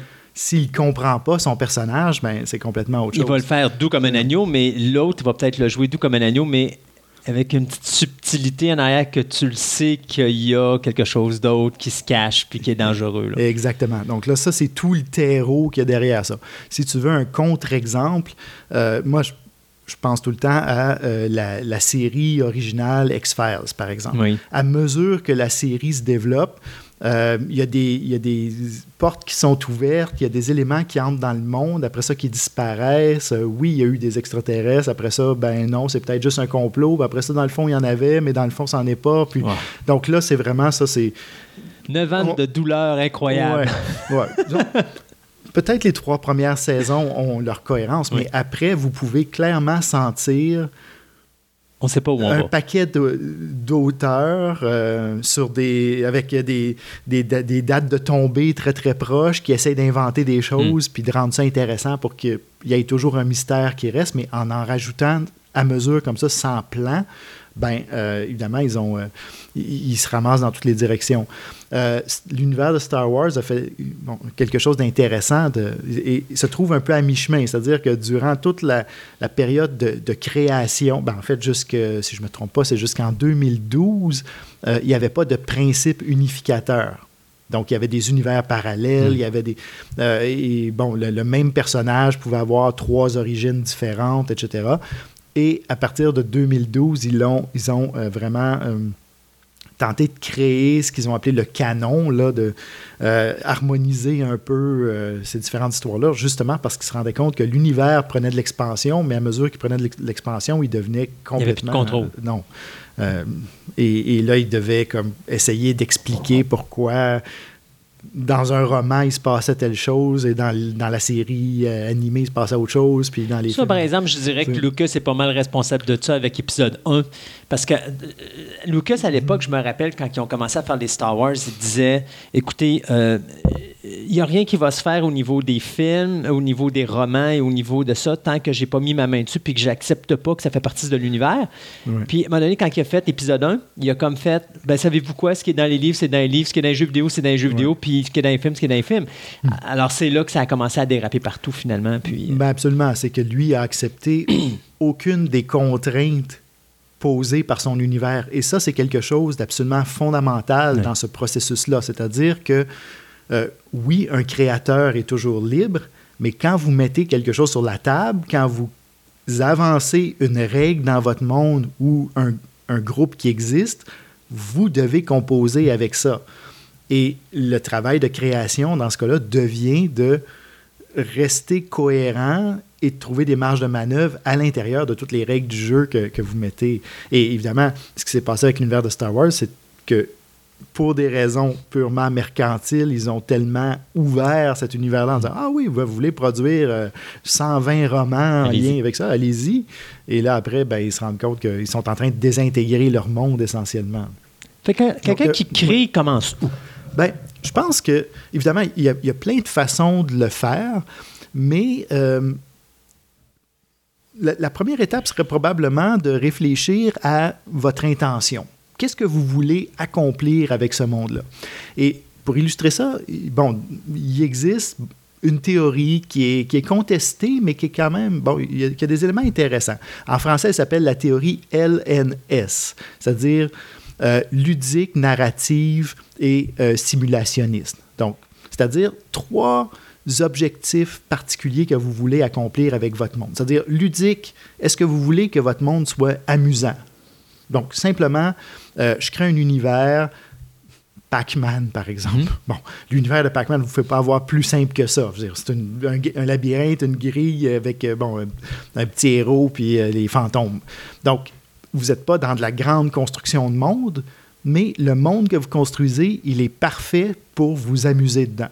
Donc ça, c'est vraiment une création purement ludique, euh, mais qui est une construction de monde comme telle, sur laquelle vous pourriez élaborer éventuellement et construire. Narrative, c'est l'objectif est de produire des histoires. C'est-à-dire, vous n'êtes pas si intéressé que ça aux règles de votre univers, et on vient de parler de l'univers de Star mhm. Wars, euh, je dirais probablement jusqu'à aujourd'hui, euh, c'est un univers où on invente des règles, où on invente des personnages pour faire des bonnes histoires. C'était l'intention de Lucas au départ et ça, l'est resté. Euh, les univers de super-héros, si vous êtes vraiment obsédé de la cohérence du monde, et vous voyez rapidement des problèmes émerger là-dedans. Mhm. Donc, il y a, mais on ne peut pas dire que ça ne fait pas des bonnes histoires. Donc, c'est un univers qui est construit pour produire des histoires. Et le troisième, c'est l'univers ou, l'intention de simulation. C'est-à-dire, là, vous voulez arriver le plus proche possible d'un vrai univers, c'est-à-dire d'un univers qui se tient, qui est cohérent, qui a des règles euh, absolument euh, impossibles à briser et qui est, euh, qui, est vraiment construit autour de la cohérence. Bon, évidemment, c'est jamais parfait, mais prenez par exemple l'univers, pour, pour, rester dans, le monde fantastique, mais ou fantasy, vous prenez l'univers de Tolkien. Bon, Tolkien était un, philologue. Il faudra se reparler un jour justement de plus spécifiquement de la création des langues, parce que souvent la création des mondes dépend de, de création de langues, et Tolkien est un exemple de ça. Donc lui... Euh, on parle avec le Seigneur des Anneaux. Seigneur des Anneaux, le Hobbit et euh, le Silmarillion. Et, bon, Son univers au complet. a essayé de construire un univers où euh, justement, la cohérence était vraiment le, principe premier. Et cette cohérence-là, au départ, elle est liée beaucoup à, à, la, langue que les gens parlent. Donc, essentiellement, euh, la théorie de Tolkien, c'était que pour qu'une langue existe, ben, elle, elle, doit exister dans un monde. Si je vous dis table, chaise, euh, peu importe, vous ne pouvez pas comprendre qu'est-ce que, de quoi je suis en train de vous parler si on n'a pas, un univers en commun.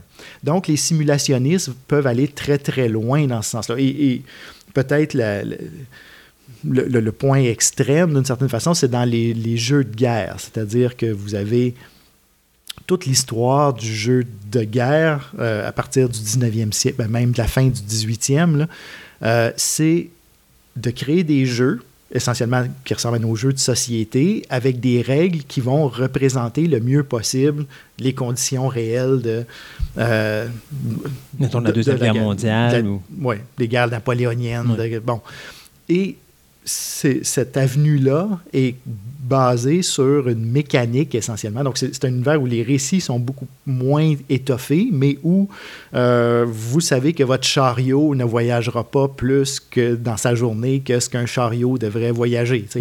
Et, et les gens qui sont dans cette avenue-là, ben, sont vraiment des, des, des- des maniaques de détails en disant Ouais, mais là, si tu as marché 200 km dans, dans une guerre napoléonienne, tes bottes sont plus bonnes, donc, donc, maintenant tu n'as plus de bottes. Puis bon, Euh, c'est un autre rapport qu'on a aux univers euh, imaginés. Donc, entre Pac-Man et des univers ultra réalistes, à la limite, euh, qui servent à, de la simulation euh, réelle, ben, il y a toute une, fourchette de, possibilités. Donc, ça, c'est pas mal le, premier choix à faire. Qu'est-ce que vous voulez faire avec votre monde? Peut-être la deuxième chose à vraiment garder en tête, c'est, comme on- on l'a dit tout à l'heure, mais euh, c'est de créer ce qu'on appelle l'encyclopédie de votre monde. Donc, si vous regardez une encyclopédie, ce qu'elle a de particulier, c'est que elle vous définit, elle vous explique des éléments du monde sans les lier entre eux. Donc, euh, si je vous dis euh, euh, un cheval, un château, un chevalier, euh, une princesse. une princesse, ben, vous avez quatre articles dans votre encyclopédie qui sont pas vraiment liés entre eux. Mais pour mettre tout ça en rapport et les faire interagir d'une manière intéressante, ben il faut que vous sachiez profondément, par exemple, ce que c'est qu'un château. Je peux vous décrire un château en, trois mots. bon, ben, c'est une grande bâtisse avec, euh, avec des murailles, et- etc. Mais ça ne vous inspire pas tellement de possibilités de récit. Mais si je vous écris un article de 10 pages sur toutes les possibilités, toutes les formes de château, toutes les. Ben là, vous voyez déjà des, possibilités dans votre monde s'ouvrir. Euh, si la princesse, c'est euh, la petite princesse dans la tour qui attend d'être sauvée, ben, OK, votre possibilité de création est, est limitée avec ça. Mais si on se met à faire le tour de tout ce que les princesses ont fait dans l'histoire de, de l'humanité et toutes les formes et les variétés, etc., ben là, déjà, vous avez. Donc, Plus de possibilités. euh, effectivement. Et donc, cet élément-là est vraiment central. Donc, euh, déterminer votre intention et déterminer vraiment l'encyclopédie de base euh, de votre monde. Et pour certaines personnes, justement, cette encyclopédie-là, c'est aussi de développer le vocabulaire fondamental, les mots qui vont être spécifiques à votre monde. Hobbit, euh, c'est l'histoire classique bon, de, de l'origine du monde de Tolkien. Euh, Il est en train de corriger des copies euh, l'été. Il y avait une pile de, de travaux euh, d'étudiants à corriger, puis il s'ennuyait comme un fou. Puis, puis il écrit, c'est ça. Bon, au bord d'un trou était un hobbit. Et là, il dit, Ben, c'est quoi un hobbit? Et, et là, il s'est mis à donc, étendre au maximum cette, cette notion-là, cet article-là de son encyclopédie. OK, ben, de quoi ça peut avoir l'air? Pourquoi ça a l'air de ça? Où est-ce qu'il vit? C'est qui ses voisins? C'est qui le monde? Et là, vous voyez des morceaux ouais. commencer à s'ajouter à ça. Même exemple que Seigneur des Anneaux, excusez, on pourrait parler de Dune. Que, euh, puis, euh, tantôt, quand vous dites une encyclopédie, euh, est-ce que ce qu'on peut considérer dans ce cas-ci comme le lexique? Mhm. Comme le Seigneur des Anneaux, il y a un lexique qui est quasiment, je dirais pas aussi gros que le volume, mais il est pas mal épais. Mais Dune est à peu près la même chose. hein. Si vous regardez Dune, à un moment donné, vous lisez le livre Dune, c'est dur à comprendre, mais à un moment donné, vous avez besoin de lire le lexique qui est justement l'explication politique, l'explication culturelle, l'explication physique de l'univers. Euh, c'est Frank euh, Herbert. ouais, Ouais. c'est ça. Donc, c'est toute l'explication de son univers à travers son, sa mini-encyclopédie, finalement, qu'il fait à la fin pour permettre aux gens de comprendre l'univers. Absolument. Et euh, effectivement, les annexes dans des romans, c'est un lieu privilégié où vous allez trouver ces éléments-là. Mm. Typiquement, vous allez trouver une carte. Donc, ça fait partie de, Oui. de l'encyclopédie de ce monde-là. C'est-à-dire, encore là, vous pouvez inventer une carte, euh, prendre un crayon, vous fermer les yeux, puis tracer, tracer des contours, puis mettre des points, puis ça va être des villes. Ou vous pouvez penser à une logique dans votre carte. Vous ne mettez pas euh, une région glaciaire à côté d'un désert absolu, par exemple. Donc, qu'est-ce qu'il y a entre les deux? Qu'est-ce qui se passe entre les deux? Qui vit là? Etc. Donc, la carte, le lexique, évidemment, l'invention du vocabulaire, et d'où on a quelque chose aussi de, de particulier, qui n'est pas unique, mais qui a, qui a été extrêmement bien fait. C'est ce qu'on appelle des paratextes, c'est-à-dire que dans le livre lui-même, on cite d'autres livres qui appartiennent à cet univers-là, et juste des extraits. Donc, l'encyclopédie, elle vous est jamais révélée totalement. Euh, tout ce que l'auteur fait, c'est vous donner des, des, paragraphes, des extraits tirés de livres inventés, mais qui éclairent un peu la situation en vous laissant supposer que vous pourriez retourner dans, cette, dans ce monde-là et, trouver le livre comme tel et en apprendre encore plus sur le monde. Donc, c'est une façon de le garder ouvert d'une certaine façon, mais euh, bon, l'auteur se garde une marge de manœuvre pour créer sans avoir évidemment à inventer chaque petite euh, nuance euh, de ce monde-là, certainement. Oui, j'essaie de voir autre cas de figure intéressant à l'univers de H.P. Euh, Lovecraft, par exemple, ce qu'on appelait le, mythos. Euh, là, vous avez un cas de construction d'un univers qui est collaboratif. C'est-à-dire que l'auteur lui-même avait dans sa tête la notion d'une sorte de, ben, de, mythologie unifiée qu'on voit un petit peu dans, dans, dans plein de récits qu'il fait, mais il a partagé cet univers-là avec d'autres auteurs qui, eux, en ont euh, rajouté beaucoup aussi. Euh, August Derleth, par exemple, qui est le, un peu l'héritier littéraire de Lovecraft, a, élaboré, rajouté des entités. Euh. donc, ces univers-là, quand ils sont assez ouverts et partagés, peuvent devenir énormes. Tant que c'est fait avec respect de l'œuvre d'origine. Parce qu'il faut quand même respecter l'œuvre d'origine. Donc, si, mhm. mettons, tu as un auteur qui s'en vient là, puis qui décide de lire ce que Lovecraft a fait, puis qui voit ce que Lovecraft a avancé, mais qui décide d'aller dans une autre direction, bien, la crédibilité vient de tomber parce que techniquement, il n'a pas respecté l'univers créé. Parce que aussi, c'est important. Tu, tu crées quelque chose, tu en es prisonnier indirectement.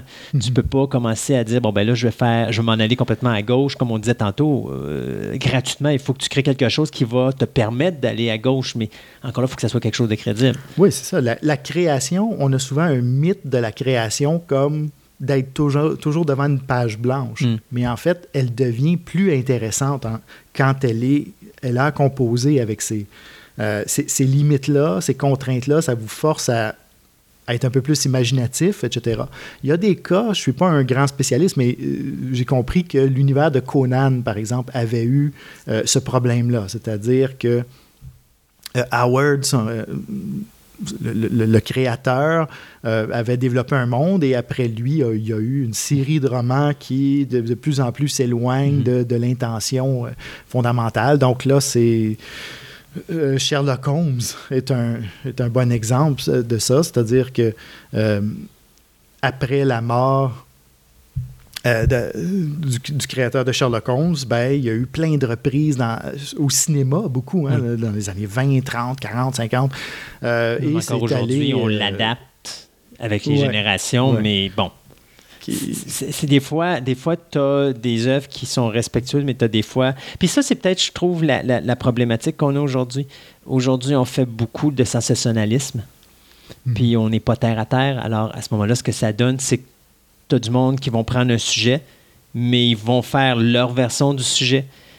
Puis à ce moment-là, ben, tu te rends compte que ça n'a aucun lien avec le personnage d'origine. On parle de mhm. Sherlock Holmes, parlons juste du film avec, euh, voyons, euh, celui qui fait Iron Man. Euh, Robert Downey Jr. Mhm. qui, est beaucoup plus axé sur l'action de ça, mais qui est complètement le contraire de ce qu'un personnage de Sherlock Holmes devrait être. Mhm. mais on veut le mettre au goût du jour. Sauf que d'un côté, il faut que tu restes crédible avec ton époque. Et donc, par le fait même, quand tu arrives dans ton époque, ben là, tu viens de te rendre compte que le goût du jour, il marche pas parce que tu respectes pas ton époque. Mhm. absolument. Mais là, ça, ça devient aussi, d'une certaine façon, ça peut devenir une forme de paresse. C'est-à-dire que dans mm. bien des cas, euh, on, utilise ces personnages-là comme des marques de commerce, euh, mais ce que eux représentent, Sherlock Holmes mm-hmm. euh, est vraiment encore là, un bon exemple de ça. C'est-à-dire que le personnage est profondément victorien. C'est profondément un personnage de la fin du 19e siècle l'importer au 21e siècle demande des transformations, mais au point où, en fait, vous videz le personnage et vous vous servez seulement du fait qu'il est reconnaissable comme bon, On comme prend le nom. personnage connu, c'est ça. On prend le nom. C'est prendre Euh, dans, dans le monde des super-héros, c'est ce qui est fait euh, je veux dire, régulièrement. abondamment. Oui. là.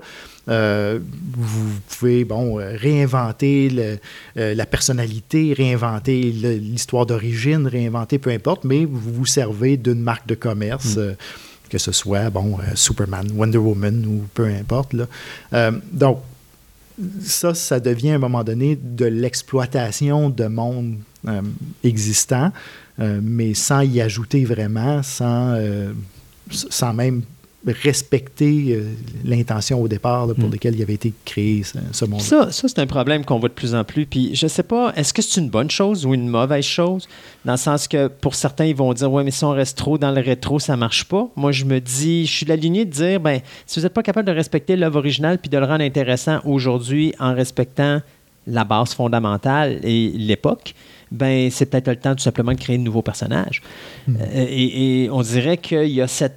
Présentement, on est dans cette optique-là qu'on veut utiliser le nom pour faire le plus d'argent possible sur le nom ou d'aller chercher le plus de popularité possible avec le nom sans se forcer à créer une nouvelle identité. Donc, oui, il y a une paresse, puis on dirait qu'il y a peut-être aussi une peur de dire on va risquer de créer quelque chose de nouveau parce qu'on a pratiquement plus de possibilité de créer euh, quelque chose de nouveau aujourd'hui puisque quasiment tout a été fait alors que c'est totalement faux.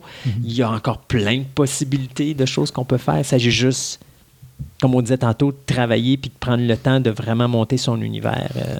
Oui, ben absolument. Et en fait, justement, c'est pas, c'est certainement pas que tout a été, a été inventé. Là, il reste encore beaucoup de travail. Et, et la création de mondes fictifs comme ça, de, je veux dire, de mondes vraiment euh, articulés, développés par un créateur. euh, c'est très récent. Là. C'est, euh, oui, vous- bon, on peut inclure là-dedans bon, les, les récits mythologiques, etc. Bon, là, on, on recule à- aux origines de l'humanité, mais de dire une personne qui prend l'initiative de créer un monde aussi cohérent que possible, etc., euh, c'est quelque chose qui date du début du 20e siècle, essentiellement. Donc, on n'a pas...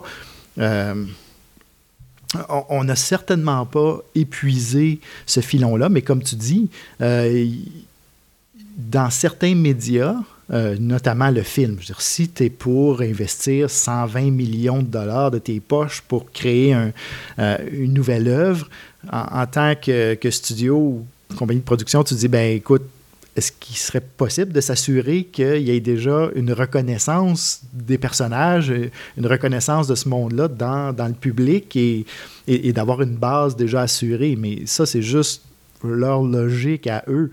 Euh, Il n'y a rien qui empêche euh, les gens d'utiliser d'autres médiums comme ils le font euh, pour partir des mondes à partir de zéro et, les explorer. Et la bande dessinée fait, fait quand même euh, du bon travail là-dessus. Hey Martin, y en a-tu d'autres choses à rajouter peut-être pour finaliser la, la Ben, chronique? Écoute, on aurait euh, beaucoup de choses à dire encore, mais là, je pense que ça ouvre la porte sur euh, d'autres chroniques. Donc, la suite, c'est-à-dire euh, plus concrètement, euh, qu'est-ce qu'on peut faire et quel piège surtout on peut Éviter. éviter, là-dedans. Ben écoute, je me dirais, euh, on se garde ça pour la prochaine. Absolument. Et puis, moi, j'ai l'impression que la prochaine, elle va se faire en deux parties. Ça se peut-tu? Il y a des chances. Ah, il y a des chances. Merci beaucoup, Martin.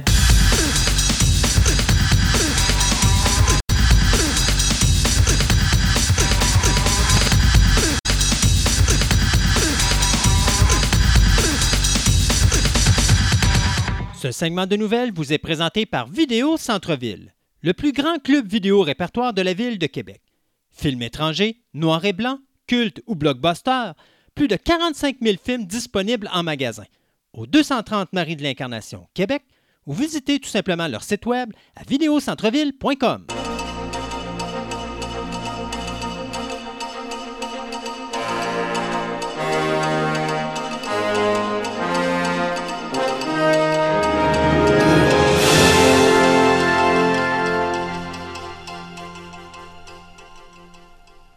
Et pour comme écoute, euh, pour commencer le deuxième segment de nouvelles, Sébastien, je te dirais que pour moi, l'année 2019 a mal commencé. Euh, on a perdu deux gros morceaux, puis un morceau. Ben, les deux morceaux m'ont fait mal. Un, parce que c'est des. Pas juste des gros comédiens, mais euh, il y en a une qui est extrêmement importante au niveau du cinéma, au niveau des femmes point de vue réalisation et production. Euh, je vais commencer avec le plus gros morceau, c'est Penny Marshall. Penny Marshall qui nous a quittés euh, le 17 décembre dernier à l'âge de 75 ans. Euh, le pire, c'est qu'avant qu'elle décède, quelques heures avant, elle travaillait justement sur un documentaire sur Dennis Rodman. Et finalement, elle est décédée parce que son cœur a tout simplement lâché. Elle avait des complications face au diabète et tout ça. Donc, elle qui était mariée avec le, au réalisateur Rob Reiner, ça c'est le gars qui nous a donné Misery, était connue principalement pour son rôle de Laverne dans la série télé Laverne and Shirley. Ceux qui ont connu Happy Days à l'époque, bien, vous connaissez tous euh, Laverne and Shirley.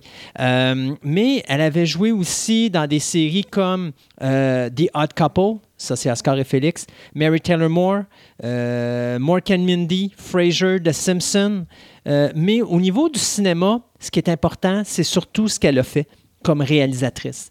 Elle est la première réalisatrice dont un film a dépassé le cap du 100 millions de dollars au box-office. Et je parle ici du film de 1988, Big, avec mm. Tom Hanks, euh, qui est probablement, pour moi encore, son chef-d'œuvre.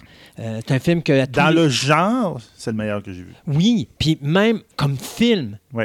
Euh, et, c'est ce que j'aimais de, Penny Marshall, son côté humain. Était capable d'aller chercher un côté humain qui est incroyable. Et si vous regardez Tom Hanks dans le film Big, quand, même s'il est un adulte, je, prends juste la séquence quand il se ramasse dans la chambre d'hôtel pour la première nuit, là, où est-ce qu'il est tout seul. C'est un petit garçon de 10 ans dans le corps d'un adulte. Puis Tom Hanks, il est en plein dedans. Il est dedans. il est vraiment dedans. T'as vraiment l'impression qu'il n'a pas plus que 10-12 ans, puis il est terrorisé parce qu'il y a des gens qui s'engueulent dans le corridor, puis euh, lui, ben, il n'a pas ses parents pour la première fois de sa vie, puis il couche tout seul. Là, euh, écoute, c'était incroyable comme film. C'est elle qui avait fait également Jumping Jack Flash. C'est son premier film au cinéma en 87, je crois. Et d'ailleurs, c'est le film le plus. Euh, celui qui a rapporté le plus d'argent pour euh, Whoopi Goldberg. Drôle à dire, j'aurais pensé que ça aurait été Color Purple, mais non, c'était effectivement Jumping Jack Flash. Euh, d'autres films qu'elle a réalisés, Awakening, avec Robert, Robin Williams et Robert De Niro. Euh, il y avait A League of Their Own, bien sûr, qui est un mhm. chef-d'œuvre. Ben oui, bon. The Preacher's Wife, le remake avec Denzel Washington et euh, Whitney Houston. Et puis euh, Riding in Cars with Boys avec Drew Barrymore. Donc, des super de bons films. Et comme je disais, ben, elle travaillait sur le documentaire de Dennis Rodman sur sa vie quelques heures avant de décéder à sa résidence. Donc, ça, c'est un gros morceau.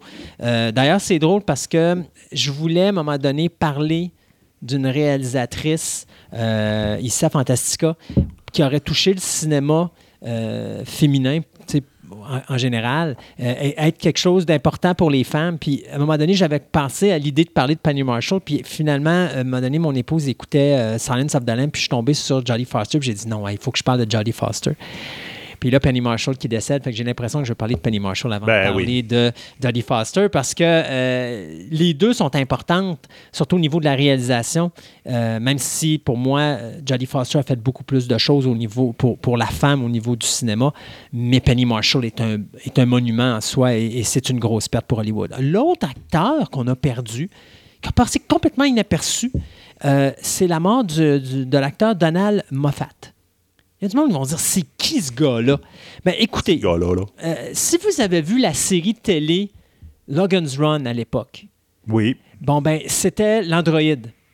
OK. Euh, il a joué dans Ironside, il a joué dans Gunsmoke, il a joué dans Bonanza, il a joué dans le Six Million Dollar Man, il a joué dans Dallas, il a joué dans L.A. Donc, c'est un grand deuxième rôle, je te dirais. C'est un, c'est un grand acteur, OK? Mais oui, ça a toujours été comme quelqu'un de soutien et non pas un acteur principal. Mhm. Euh, au cinéma, euh, c'est lui qui faisait le vice-président Johnson dans The Right Stuff. C'est lui qui faisait le président corrompu dans le Fear, Clear and, Present Danger. Euh, c'est lui aussi qui faisait le patron de la station en Antarctique dans le film de John Carpenter, The Thing. Euh, c'est également lui qui faisait le père de CJ dans la série télé de West Wing, qui d'ailleurs, je suis en train de me la taper, là. Quel bon show. C'est une série incroyable. Tu l'as-tu déjà non, vu? Pas non, non. À voir, sincère. Vous n'avez jamais vu de West Wing, là? Écoute, moi et mon épouse, on est en train d'avaler. Euh, on n'a même pas le temps de digérer la première saison. Là. On fait juste écouter les épisodes. On est stocké là-dessus, on n'est plus capable de débarquer tellement les épisodes sont bien écrits, tout ça.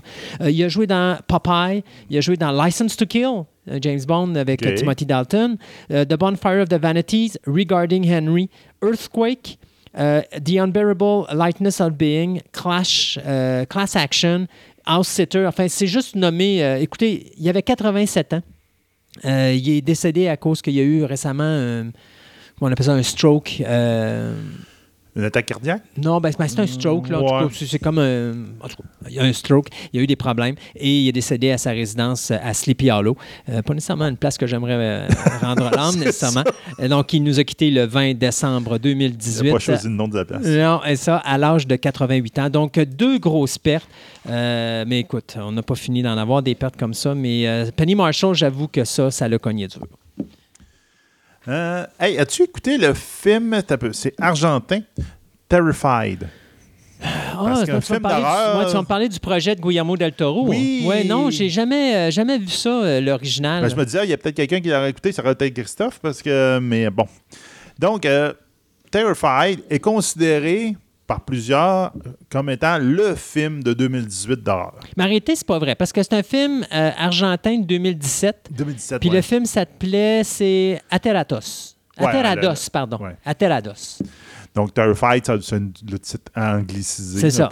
de ça. La traduction est sortie en 2018, mais le film a été fait en 2017. Ah, ah, Ah. Ah, c'est ça. Donc, c'est pour ça que. euh, Il nous, a, il nous a atteint en 2018. Ouais. Mais il a été fait en, en fin 2017, mettons. Donc, euh, ben, ce film-là, euh, il paraît qu'il est tellement bon que ben, ils ont décidé de faire un reboot. ben, Ben, un un remake. américain. Un remake américain. Sauf, au moins, ils ont mis un. Le, le directeur, euh, et le writer puis le directeur, ça va être le gars original. Donc, c'est Damien Damien Ru- Rugna. C'est ça, qui a ça. écrit et réalisé le film original. Exactement. Donc, l'Argentin qui l'a fait. Après ça, ben, on va avoir comme producteur Guillermo del Toro et comme script, euh, comme scripteur, ben, dire pour euh, euh, celui qui va adapter le scénario, on peut dire en celle anglais. qui là. va c'est ça, ou celle, excusez. C'est vrai, c'est Sacha Garvati. Gargazi. Garva- non, Garvati? Gargazi. Garvati. Oh, Garvati, oui, c'est un Z. Un Z. Un Z. Donc, c'est elle, entre autres, qui était connue pour euh, avoir travaillé dans le, le- le scénario de, de Terminal de Steven Spielberg, puis entre autres aussi le- qui a dirigé le HBO, euh, le spécial Din- Diner with Harvey. Donc, euh, quand même Ouais. quelqu'un qui a de l'expérience. Ouais, puis qui a écrit aussi Hitchcock. Hitchcock. Hitchcock était superbe. là. euh, C'est ça. Donc, c'est quand même des très gros noms. Donc, euh, ils ont mis des très gros noms pour faire adapter, faire un reboot, ben pas un reboot, un remake de ce, de ce film d'horreur-là. Puis en plus, ils utilisent le, le personnage, le, le gars qui est à la à tête du projet original. Donc, ça risque d'être intéressant. Ils risquent de faire une belle adaptation. Donc, j'ai hâte de voir. Oui. Pour ceux qui ne le savent pas, ben, grosso modo, l'histoire, ben, ça se passe euh, en Argentine, dans un bloc, dans un, un- on je dirais un quartier un peu malfamé, un petit peu peut-être pauvre, avec un, un- un couple bien normal. C'est juste qu'à un moment donné, la, la femme a fini par entendre des voix qui viennent de la cuisine et spécialement du sink, donc du, euh, de lavabo. Du lavabo, de- du- des tuyauteries du lavabo. Et il paraît que l'histoire est tellement bien ficelée c'est que c'est surprenant. C'est c'est pas autant qu'est-ce qui fait les bruits, mais l'enquête que les personnages font Pour, pour découvrir. découvrir ça et c'est plus le chemin pour se rendre là qui est très bon et qui est très bien fait, Et là, on, se rend compte, ficelé. on va se rendre compte à la fin du film qu'on était dans un des épisodes de la première saison de The X-Files, puis que c'est le fameux bonhomme qui se promène là, à travers les espaces. Je me rappelle plus comment il s'appelait. là. Donc, euh, ça risque d'être quelque chose d'intéressant. Euh, pour le moment, il n'y a pas de date encore euh, associée au projet, mais c'est à suivre. I Am Still Alive, euh, produit par euh, Universal Pictures, qui vient de mettre la main sur les droits de la nouvelle de Kate Alice Marshall. Et euh, ben, ça, c'était fait pour essayer de trouver de la job à Ben Affleck, qui attend patient, avec Qui est en train de patienter pour Batman. Merci beaucoup. tu m'as enlevé les mots de la bouche. Euh, c'est Laurie Evans-Taylor qui va euh, faire le scénario. Et l'histoire, bien, c'est très simple. C'est une jeune femme euh, qui, suite à un accident d'automobile où sa mère est décédée et qui va, elle, la, la laisser euh, blessée non seulement psychologiquement, mais pas non seulement physiquement, mais psychologiquement, bien, cette jeune femme va aller rester avec son père euh, dans le- l'Ouest canadien, dans les montagnes. Et euh, pour une raison qu'on ne connaît pas encore, elle va se retrouver seule avec le chien de, son père qui va lui tenir compagnie parce qu'elle va être perdue dans les bois. Et donc, elle va essayer de survivre. Alors, I Am Still Alive, un petit film qui euh, devrait, dont la production devrait commencer euh, dans le courant de la prochaine année pour probablement sortir en film au cinéma d'ici un, deux, peut-être trois ans. Ouais. Euh, Big Finish, on en parle, j'en parle de temps en temps. Donc, ça, c'est sûr que la compagnie qui fait des audioramas de Doctor Who, entre autres, ils en font d'autres euh, sur d'autres thèmes. Donc, euh, c'est ça, je te dirais que c'est cette compagnie-là qui maintient beaucoup en vie en ce moment le spin-off de Doctor Who, Torchwood. Donc, il avait réussi à, à réunir toute la team de l'ancien show, des personnages. Il avait fait des épisodes sur certains personnages particuliers, etc., etc. Ben, ils viennent de mettre la main finalement aussi sur James Masters. Mars, Masters, c'est lui qui était dans Buffy, Mhm. puis euh, dans Runaway. Fame, c'est Spike. Donc, il va jouer son rôle qu'il avait joué dans la saison 2 du, euh, de Torchwood, le capitaine John Hart, dans une, euh, quatre parties, donc un spin-off de, de Big Finish de quatre parties qui va s'appeler The Sin of Captain John. Euh, ce personnage-là été introduit, comme je disais, en 2008 euh, dans la deuxième saison de Torchwood. Euh, il jouait un agent du temps renégat. Puis il était aussi un, ancien ami de cœur de- du capitaine Jack Harkness avec une sexualité aussi débridée de- que ce dernier. Donc, euh, on va bien voir ce qui va arriver, mais on se doute comme euh, j'aimais bien l'espèce de, de petit spin qu'il avait mis. Il dit on va suivre donc les aventures dans- du capitaine John ainsi que quand il va à travers le- l'espace, le temps, ainsi que la, la moitié de la galaxie avec qui il va avoir couché. Mais bon. Wow! Donc, ça donne un peu le look du personnage. Euh, c'est vraiment avec euh, tout ça, ça va sortir en janvier 2020 seulement. Donc, euh, on a encore le temps Euh, deux petits projets TV qui s'en viennent euh, rapidement. D'abord, NBC qui vient de signer nul autre que Vin Diesel pour euh, servir de producteur exécutif sur une série qui va s'appeler Conway, qui devrait être diffusée sur Universal Television. Ça va être écrit par euh, Johnny euh, Umansky, qui va servir de producteur exécutif euh, aux côtés de Vin Diesel et Shanna C. Waterman. L'histoire, bien, c'est un policier qui, suite à un accident, il va se retrouver dans le coma. Et lorsqu'il va sortir de son coma, bien, ses habiletés euh, cérébrales vont être augmentées. Ce qui fait que on va le mettre sur les cas les plus spéciaux de la ville où est-ce qu'il se trouve, c'est-à-dire Saint-Louis. Et à ce moment-là, euh, pendant qu'il va faire ses enquêtes, à un moment donné, le policier en question va se rendre compte qu'il y a des drôles d'effets secondaires. Et donc, à ce moment-là, il va falloir qu'il regarde si cette nouvelle habilité qu'il a, c'est euh, quelque chose de bien ou tout simplement euh, une malédiction. Euh, ce qui est important, c'est qu'on dit qu'il y a euh, seulement 50 personnes à travers le monde qui ont cette espèce de situation que notre policier va vivre. Donc, c'est quelque chose qui est basé sur un fait réel au niveau de, de, De la psychologie. de la psychologie. Ben, C'est-à-dire le fait qu'il tombe dans un coma, puis quand il se réveille, c'est comme si son cerveau est tellement euh, sharp qu'il est capable de voir des choses que les autres ne sont pas capables de voir. Ah, OK. Alors, j'ai bien hâte de voir ce que ça va donner euh, comme, euh, comme série. Il y a une nouvelle série qui va être produite par Netflix également. C'est une série de 10 épisodes. Ça s'appelle What If? Et ça va mettre en vedette Renée Zellweger, Jane Levy, Blake Jennon et Daniela Pineda. Euh, face à eux, à cette distribution-là, va se joindre à eux euh, Tyler Ross, Marisa Cuevas, Nana Gana, Monique Kim, Derek Smith, Keith Powers et Samantha Ware. L'histoire, ben, euh, en réalité, ce qu'on veut faire, c'est qu'à chaque saison, on veut faire une série anthologique de 10 épisodes où est-ce qu'on va regarder les effets euh, de crimes déplorables commis par des gens normaux. Euh, la première saison, bien, c'est une mystérieuse femme qui va offrir un montant d'argent à un nouveau couple de ben, un couple de nouveaux mariés euh, qui viennent de rester à San Francisco. Donc, euh, je sais, on n'en parle pas plus que ça. On dit juste que euh, c'est un, une situation qui va jouer contre le couple, puis qu'il euh, va falloir que le couple réussisse à s'en sortir. Zellweger va bien sûr faire la vilaine de cette série-là. Euh, c'est euh, Robert Zemeckis et Melissa Lloyd, accompagnés de Alex Gartner, Charles Roven et Jack Rapka, qui vont s'occuper de la production de cette nouvelle série de 10 épisodes qui devrait voir le jour cette année ou au début de l'année prochaine. Euh, on a un nouveau projet pour M. Sean Levy. Donc, M. Sean Levy, c'est lui qui avait dirigé Real Steel, A Night in the Museum, puis a produit aussi, euh, été producteur dans Stranger Things et Arrival. Mhm. Euh, donc là, il va sortir, il va tomber dans le jeu vidéo, donc pour Fox, avec le, un film qui s'appelle Free Guys. Donc, c'est basé sur un jeu vidéo. normalement, il devrait sortir en avril 2020. Euh, donc, grosso modo, c'est quoi ce jeu-là? Ben, si tu es dans un jeu, tu vas voir, euh, il y, a un personnage non-joueur, donc un personnage, euh, mettons, dans le décor, qui va être joué par Ryan Reynolds, qui va s'apercevoir qu'il est dans un jeu vidéo et qui va donc s'associer avec l'humain qui est en train de le jouer qui va être, joué par l'acteur de, de, Joe Carey de Stranger Things puis qu'ils vont essayer de sauver le monde. Donc, à savoir si c'est le monde virtuel ou le vrai monde, j'en ai aucune idée.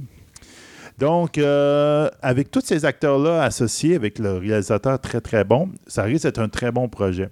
La mauvaise nouvelle là-dedans, c'est que Sean euh, Levy, il était associé à un autre projet de jeu vidéo en film, c'est-à-dire Uncharted. Oh! Donc, il vient de claquer la porte à Uncharted pour accepter ce projet-là. Donc... Uncharted vient encore de faire un step en arrière. Ce projet-là que j'ai tellement hâte de le voir aboutir.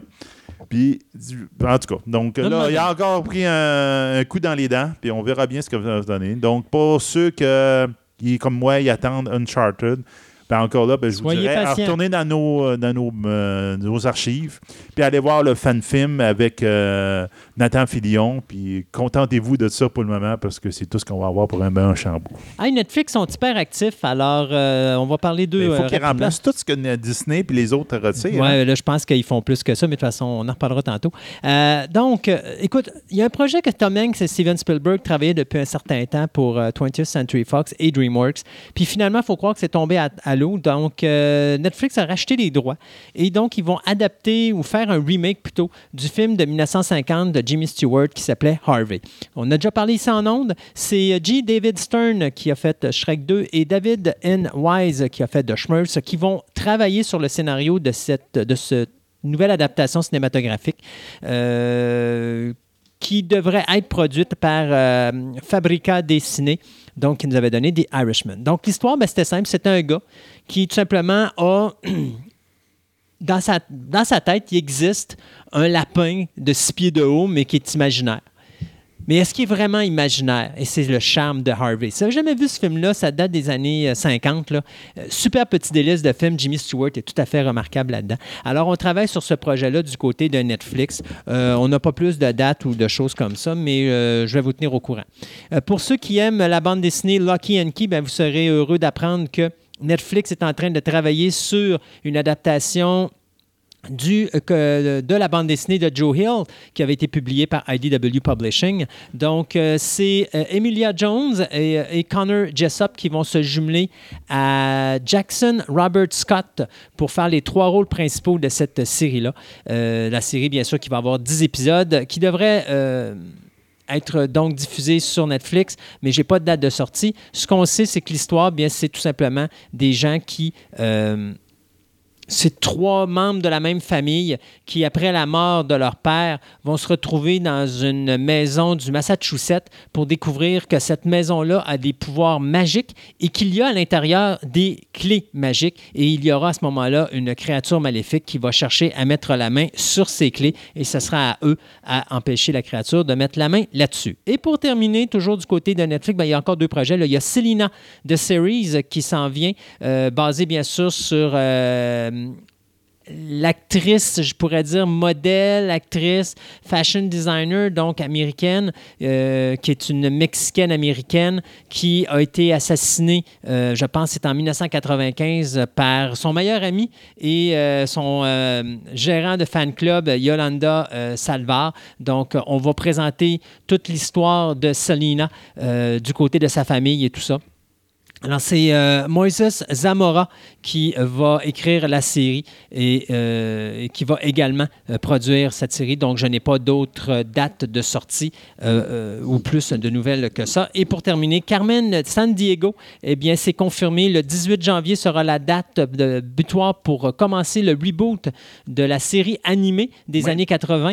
Donc, Il y a ça un va- trailer qui est déjà disponible. Exact. Donc, qui vient de sortir. C'est Gina Rodriguez qui va donner la voix au personnage de Carmen San Diego. Bien sûr, vous aurez deviné que la série va s'appeler euh, Where in the World is Carmen San Diego.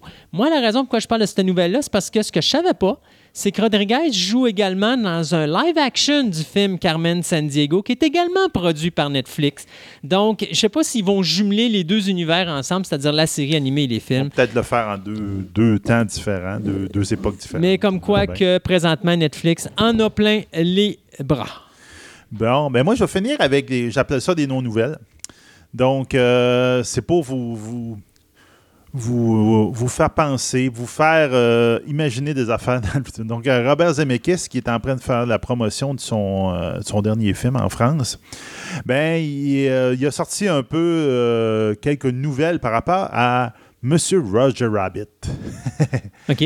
Donc, il a dit qu'effectivement, il y a un scénario pour Roger Rabbit 2 Ouais. qui est écrit. Il existe. Il est- comme il- lui, il le traite lui-même, il l'a lu, donc il a été impliqué dans le projet. Il dit il est merveilleux, le scénario. C'est le parfait scénario pour qu'on- continuer cette histoire-là. Et malheureusement, il dit il- je sais, il est sur une tablette à Disney, puis je ne sais pas quand est-ce qu'ils peuvent le sortir. Il va leur tenter de sortir ça, parce qu'en ce moment, on s'entend qu'avec tous, justement, les Ouais. projets qu'ils ont, de faire un deuxième de Roger Rabbit n'est pas nécessairement dans leur carton. Mais Donc, il fait un petit peu de pression. Donc, si vous voulez faire de la pression, envoyez des mails à Disney. Vous pouvez essayer parce que ça serait le fun. mais il faut croire, faut se rappeler aussi, si je me trompe pas, je pense, c'est pas Disney qui avait produit, euh, c'était Touchstone. Touchdown Pictures, je pense. Là, maintenant, c'est Disney qui a le. Ah oui, mais livre. appartenait à Disney. C'est ça. Ça a toujours appartenu. C'était la version adulte de Disney, Ouais. mais c'est quand même Touchstone. Fait que, euh, je sais pas. Puis en plus, l'acteur principal est décédé. Ah oui, oui, mais là, euh, probablement ça devient- qu'il referait d'autres choses dans, le- dans, dans le. Moi, je referais un remake. Non, un reboot? que- euh, non, peut-être pas un reboot, un remake. Moi, j'aurais tendance à continuer. Mais cet univers-là, tu peux t'amuser Oui, là-dedans. mais c'est parce là. que l'intérêt était entre Roger puis le détective. Ben, ça peut être un détective, puis le, le fils du détective. Ça peut être le quelque chose fils du. C'est quelque ouais. chose de même, parce que là, il y a eu quand même un, un intérêt. C'est sûr. Puis mon, mon, mon autre affaire que je voulais vous, vous envoyer là-dessus en 2019, c'est rendez-vous compte qu'en 2019 se passait Blade Runner, Running Man, oui, Akira oui, et Dark Angel. oui. Donc, ben, on verra si ça arrive. Puis on mais- est loin de. En tout cas, si ça Blade arrive, là, on est dans. Non, non, Akira va arriver en premier, ça va tomber dans l'univers de Blade Runner. On est loin de Blade Runner, on est loin de, de Running Man, on est loin de Akira et on est loin du dernier que tu as nommé. Euh, Dark Angel, Euh, Dark une série Angels. de, euh, TV. Dark, Dark Angel serait peut-être le plus proche. Peut-être le plus proche. Ouais, le plus proche. Avec Mais le- bon, c'est ça, je me disais à dire, on va vous lancer là-dessus. Et moi, ben, je finis avec deux dernières nouvelles. NBC qui développe une nouvelle série dramatique qui va s'appeler Blacksmith, basée sur, euh, encore là, une bande dessinée de Malik Evans et Richard Sparkman. Donc, euh, ça raconte les histoires de Alex Mal- Malov, pardon, qui travaille pour une euh, communauté d'intelligence euh, américaine, non, américaine, pour le gouvernement américain. Les et qui découvre que ses designs d'armes, parce que lui, il vend des armes pour le gouvernement, et il découvre que les designs de ces armes ont été euh, volés, et là, il faut qu'il les retrouve avant que ces designs-là tombent entre de mauvaises mains. Alors, c'est le réalisateur Jeff Wadlow qui nous a donné Kick-Ass 2, qui va servir de producteur exécutif à cette série-là. Euh, Wiz- Wadlow, ce qui est drôle, c'est qu'en plus, présentement, il travaille sur l'adaptation cinématographique de Fantasy Island. Donc, euh, ça aussi, ça sera quelque chose qu'il faudra Ouais. surveiller. C'est pas, euh, en tout cas, ça fait bizarre, pas le, le personnage. Euh, sais, euh, Kick-Ass 2, puis ce genre de film-là, Ouais. ça a été très à l'opposé. l'autre, mais c'est pas- sais- Bon, non, c'est sûr. Regarde, tu peux avoir plein de. Je pourrais dire, donner des noms de, de réalisateurs et de Ah producteurs qui oui, travaillent sur des c'est projets qui n'ont aucun sens un avec l'autre, mais enfin. Et pour finir, Naomi Harris, euh, qui, qu'on avait vu dans Skyfall et Moonlight, eh bien, elle va euh, être l'actrice principale du film Black and Blue, qui va être produit par la compagnie Scream Gems. Donc, euh, Harris va interpréter une jeune policière de la Nouvelle-Orléans qui, euh, accidentellement, va euh, voir le meurtre d'un drug dealer par euh, un groupe de policiers. Mais le problème, c'est que l'incident va être capturé par la petite caméra qui est sur son costume. Tu sais, il y a- maintenant, les policiers ont des body cams qui appellent. là. Mhm. Alors là, maintenant, ben, les policiers vont essayer de la faire taire et de reprendre possession de, ces, de ce footage-là. Donc, euh, c'est Dion Taylor qui euh, va euh, réaliser le film avec d'après un scénario de Peter A. Dowling et Sean Screenson. Donc, écoutez, euh, on s'arrête pour d'autres chroniques et puis on vous revient dans quelques instants avec notre table ronde et qu'est-ce qui est à surveiller pour 2019.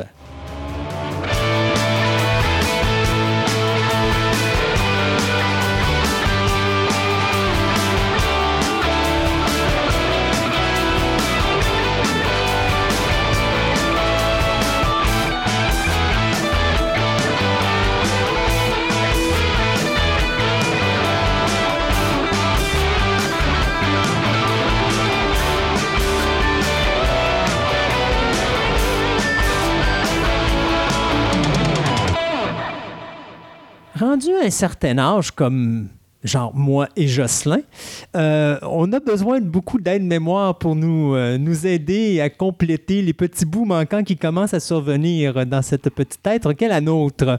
Alors Jocelyn, aujourd'hui, tu vas nous parler de la photographie d'archives ou euh, de l'aide-mémoire visuelle. Exactement. Parce que tu sais que ça, c'est quelque chose que je vois souvent passer maintenant, parce que je suis un Facebooker euh, Né? pas vraiment né. D'ailleurs, je suis peut-être un petit peu moins euh, visible maintenant sur Facebook depuis que j'ai pris ma retraite. Mais euh, par contre, euh, je vois quand même aller les choses. Et. mm, c'est, c'est- je te dirais, en fait, là, je, je prends Facebook là, parce que euh, moi, je suis, je suis, comment que je, pourrais- je collabore à différents sites là-dessus. Et euh, toujours des sites qui sont liés à- au patrimoine, à l'histoire. Mais euh, également, je, te- je pourrais euh, extrapoler parce que des fois, je vois des historiens que je connais, euh, qui ont des émissions des fois à la, ra- à la télé ou à la radio, et qui font des petites erreurs qui, euh, sont temporelles, mais qui sont également pardonnables quand même. Ils sont toujours dans, dans un peu dans à plus de 10 ans OK. ou moins près, là, on dirait. Bref, euh, c'est ça. Donc, moi, j'ai dit, hey, ce serait peut-être bien qu'on en parle de ça parce que, euh, personnellement, ça m'est arrivé, ça, de, euh, de mettre des images sur Facebook et que les gens me, me donnent comme commentaire. C'est incroyable. Mais moi, je me souvenais de ça. Mais je, je viens de remarquer quelque chose que, oui, là, je me souviens, mais ça, je l'avais oublié. OK. Fait que, tu sais, la personne disait, en plus, des fois, on parle de ça, on parle de ça. Puis là, tout d'un coup, l'image me montre que finalement, ouais, il y, a- il y a cet autre aspect-là que j'avais oublié. Ça Mais arrive. La tête est, est un, est un individu traite quand tu tu, tu y fais pas attention. C'est-à-dire que des fois, tu gardes une mémoire, mais ta mémoire se modifie avec le temps. Et à un moment donné, tu es persuadé qu'il y a quelque chose, mais quand tu revois la séquence, là, tu te dis Ah, non, c'est vrai, c'est pas comme ça que c'était parce que j'ai oublié telle chose et telle chose. Euh, je donne un exemple. Euh, Massacre à tronçonneuse, le film de 74. Non, je sais que tu vas rire, mais c'est parce que c'est un bon exemple face à ça. Les gens ont toujours été persuadés dans leur souvenir d'avoir vu la séquence quand Leatherface embroche la, la- la- la jeune femme qui, euh, finalement, Ouais. qui, qui met dans sa pièce. Euh, ils ont toujours dit, oui, on voit le crochet sortir. Il n'y a jamais eu de crochet. Mais avec le temps, les gens ont modifié leur mémoire pour imaginer quelque chose qui n'était pas là. Et donc, par le fait même de revoir le film, à un moment donné, ils disent Ouais, ils ont coupé le film. Non, ils n'ont pas coupé. C'était comme ça à l'origine. Oui, mais je me rappelle que non. Mais la tête a cette facilité-là de modifier la mémoire et le visuel, tu ne peux pas le modifier. Enfin, Ouais. tu peux, là, mais normalement, si tu ne le modifies pas, lui, il demeure comme il était à l'origine. Et donc, ça te permet des fois de, de voir ou de revoir quelque chose à la façon véridique que tu l'as vu la première fois et non pas avec le temps où est-ce que justement ta tête a modifié cette mémoire-là?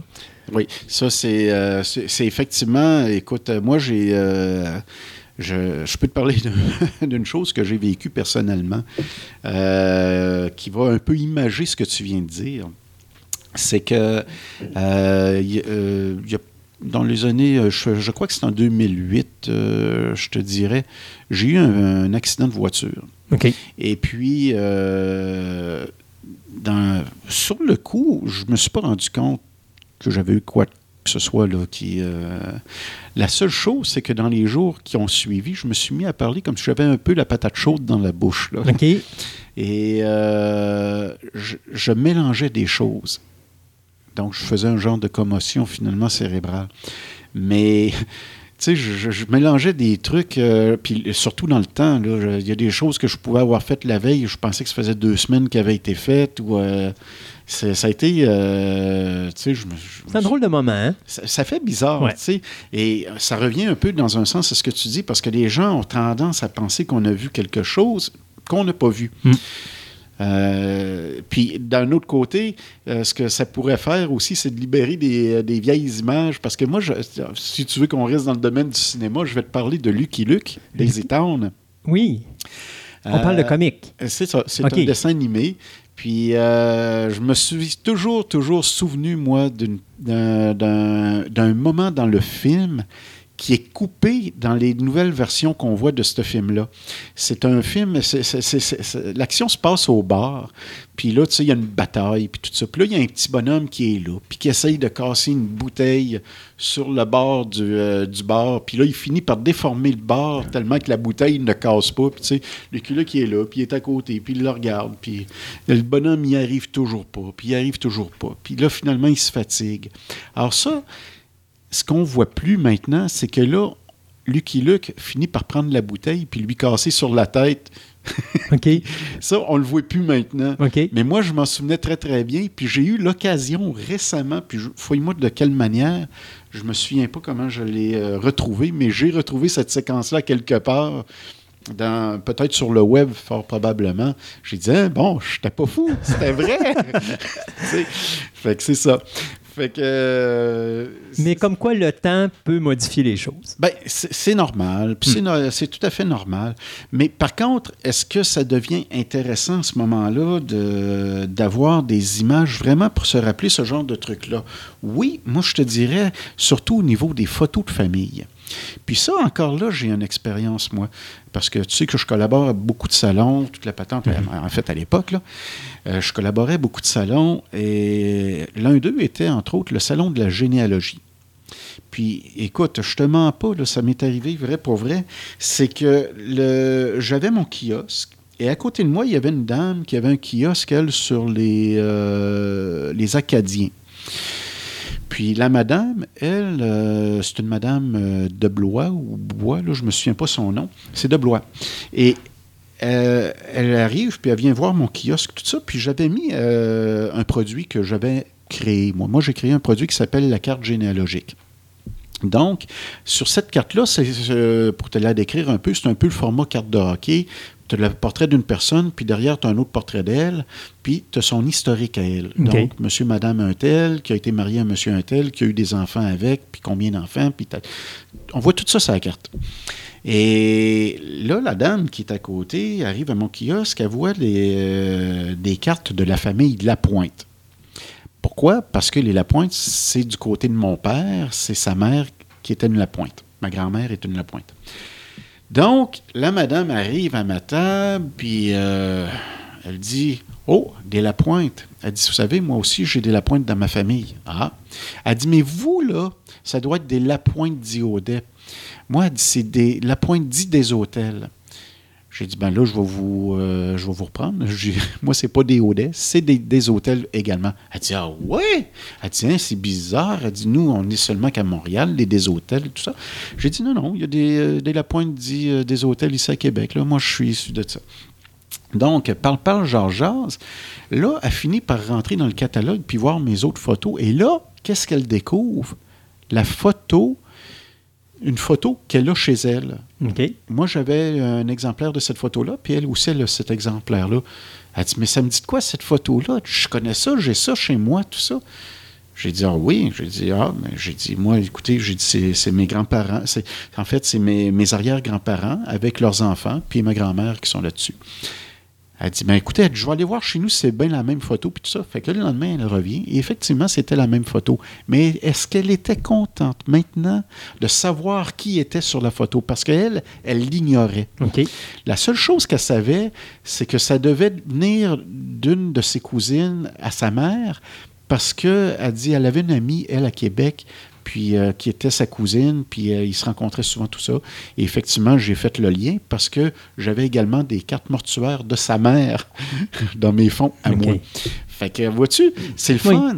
Parce qu'elle, elle ne savait pas. Moi, j'avais ça, puis je connaissais l'histoire de tout ça. Euh, pour elle, ça a été, là, euh, elle est tellement euh, devenue contente que là, elle a même pris contact avec tout le reste de la famille. Puis, euh, Mais c'est drôle que tu parles de ça parce que euh, il n'y a pas si longtemps, j'ai ma belle-mère qui, à un moment donné, euh, avait ses deux filles, c'est-à-dire mon épouse et sa sœur. Et à un moment donné, il était sur l'ordinateur et il était sur un site de la ville de Bois-Châtel. Et sur la ville de Bois-Châtel, tu as des photos de, de gens de l'époque de Bois-Châtel. Euh, on parle euh, des années genre 50, 60, des choses comme ça. Et les gens doivent identifier les personnes. Et alors, ils s'amusaient à regarder les photos puis à mettre des noms sur chacune des personnes qui étaient là. Et finalement, c'est l'association de tous les gens qui vont sur ce site-là qui vont faire un jour qu'ils vont être capables de savoir exactement qui sont les personnes qui sont sur chacune des photos. Ah, ça, là, tu es en train d'embellir ma journée. Je connaissais même pas ça. Oui. Puis euh, je trouve ça très, très, très intéressant. Puis ça ne me surprendrait pas que ce soit le- la Société d'histoire et de généalogie de, Châte- de, de la côte de Beaupré, en fait, euh, qui est à Château-Richer, qui soit l'instigateur de ce genre de choses-là. Parce que Puis C'est vraiment drôle, hein? Tu es sur Internet, mettons, puis tu, tu vas cliquer sur le visage, puis là, tu cliques, le, tu marques le nom, et après ça, tu fais Enter, puis le nom reste là jusqu'à ce que quelqu'un vienne dire, mettons, non, c'est pas la bonne personne. Mais, à à la, à la quantité de gens qui regardent la photographie, euh, si des fois on voit plusieurs noms venir pour la même personne, ben là, ils vont faire des recherches, mais habituellement, les gens, tant et aussi longtemps savent que c'est vraiment comme à un moment donné, il y avait une erreur sur une personne, puis c'est eux qui l'ont corrigé. Ils ont dit non, non, ça, c'est pas telle personne, c'est telle personne. Puis avec recherche, ben là, ils vérifient, puis finalement, c'était le bon nom. Donc, c'est quand même le fun parce que tu es capable d'aller retrouver l'histoire. De, mettons, comme là, dans ce cas-ci, c'était la, municipalité de Bois-Châtel, mais mettons que tu avais une équipe de hockey ou des choses comme ça, tu es capable d'aller replacer les personnes qui sont là, ou des étudiants dans une école, euh, où tu es Ah, capable ça, de reconnaître les, les- oui, les- ça, enfants. Euh, donc, c'est ça, c'est- quand même des, des choses, euh, le fun à regarder. j'espère que tu as, une adresse à donner à tes Je auditeurs. vais m'arranger pour l'avoir, cette adresse, oui. Ce serait bon parce qu'effectivement, vois-tu, c'est très intéressant. Euh, cela dit, tu, tu- tu- tu, en fait, moi, tu, tu m'ouvres quasiment une parenthèse là-dessus, là, au niveau de, la- de, de- de- de ce genre de procédé-là. Écoute, c'est c'est merveilleux parce que ça permet effectivement d'enrichir notre histoire, notre patrimoine Mm. historique. Est-ce que les gens s'intéressent à l'image ancienne? Je parlais justement avec euh, une amie Facebook euh, cette semaine qui, euh, qui se demandait justement, est-ce que les photos anciennes euh, intéressent euh, nos gouvernements? Parce qu'elle dit, j'ai l'impression que le gouvernement n'est pas intéressé, mais que tout le monde pourtant s'intéresse à ça. Puis c'est un fait. Quand tu vas sur l'Internet, tu trouves plein de trucs comme ça, de généalogie, de- d'histoire, de, patrimoine, euh, des avant-maintenant. Maintenant, le- les gens en font sur Internet, tu sais, ils comparent des images anciennes et récentes. Euh, Mais je pense que notre gouvernement est trop a- axé a- sur le futur pour s'intéresser au passé. non, je pense que... euh, J'ai-tu le droit de faire une montée de lait ici? Euh, Mais tu- tu- Je peux faire une montée de lait? tant qu'elle reste raisonnable. Mais, aïe. tu sais, écoute, je peux Écoute, pas, non, tu peux pas blâmer ces ma- gens. Mais- Laisse-moi faire ma montée de lait. Là. Je suis en train de me pomper. Là, là écoute bien. Euh, bon, depuis que j'ai entrepris de vendre mes négatifs, euh, ça va bien. Honnêtement, j'ai beaucoup de collectionneurs qui s'intéressent à ça. J'ai même, écoute, la plus belle vente que je pense avoir fait, là, c'est au niveau des Pee-Wee. Les tournois Pee-Wee Oui. avaient tout perdu dans un incendie. incendie, oui. Puis là, ils ont tout récupéré. J'étais vraiment content. Mais par contre, au niveau des- de nos institutions gouvernementales, ça va un petit peu plus lentement. Je te dirais pas qu'ils sont désintéressés à 100 mais ça va un petit peu plus lentement. Quand on rentre dans l'administration, c'est quelque chose. Mais là, je ne parle pas de, de- du gouvernement du Québec ou du gouvernement du Canada. Là, je parle tu sais, de les villes, tout ça. Bon, ils ont de l'administration. Certains musées, ils ont de l'administration. sont intéressés, ça s'en vient. Il va y avoir des, des belles réalisations. Déjà qu'avec euh, la ville de Québec, on a déjà vendu. Mais par contre, le gouvernement provincial, je sais pas. je- écoute, pourtant, j'ai des bonnes connexions. J'envoie des, des- des papiers aux bons endroits. Il n'y a pas vraiment de retour. Mais quand je vois qu'on va donner à des gens très riches dans la population, je les nomme pas, mais on, les, on leur donne quand même 60 pièces pour une jaquette, on leur donne Ouais. également 100 pièces pour arriver à l'heure le matin, et je découvre récemment qu'on leur donne en plus 200 dollars pour assister seulement qu'à des réunions.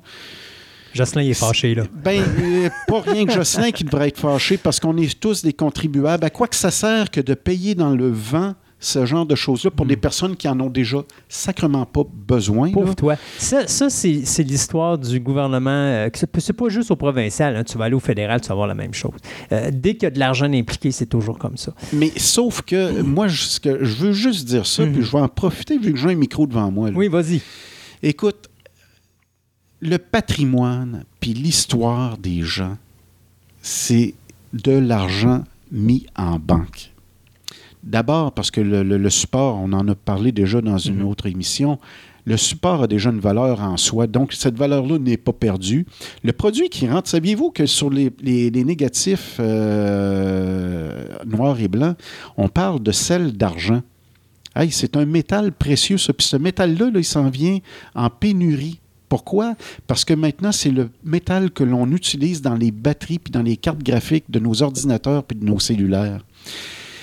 Ça, je veux dire, il y y y y a de la valeur. Tu achèterais une banque d'images comme ça, puis euh, tu devrais même pas te poser de, la- de questions. Mais eux, j'ai même pas de retour là-dessus. Mais en tout cas, ça, c'est mon affaire personnelle à moi, c'est pas grave.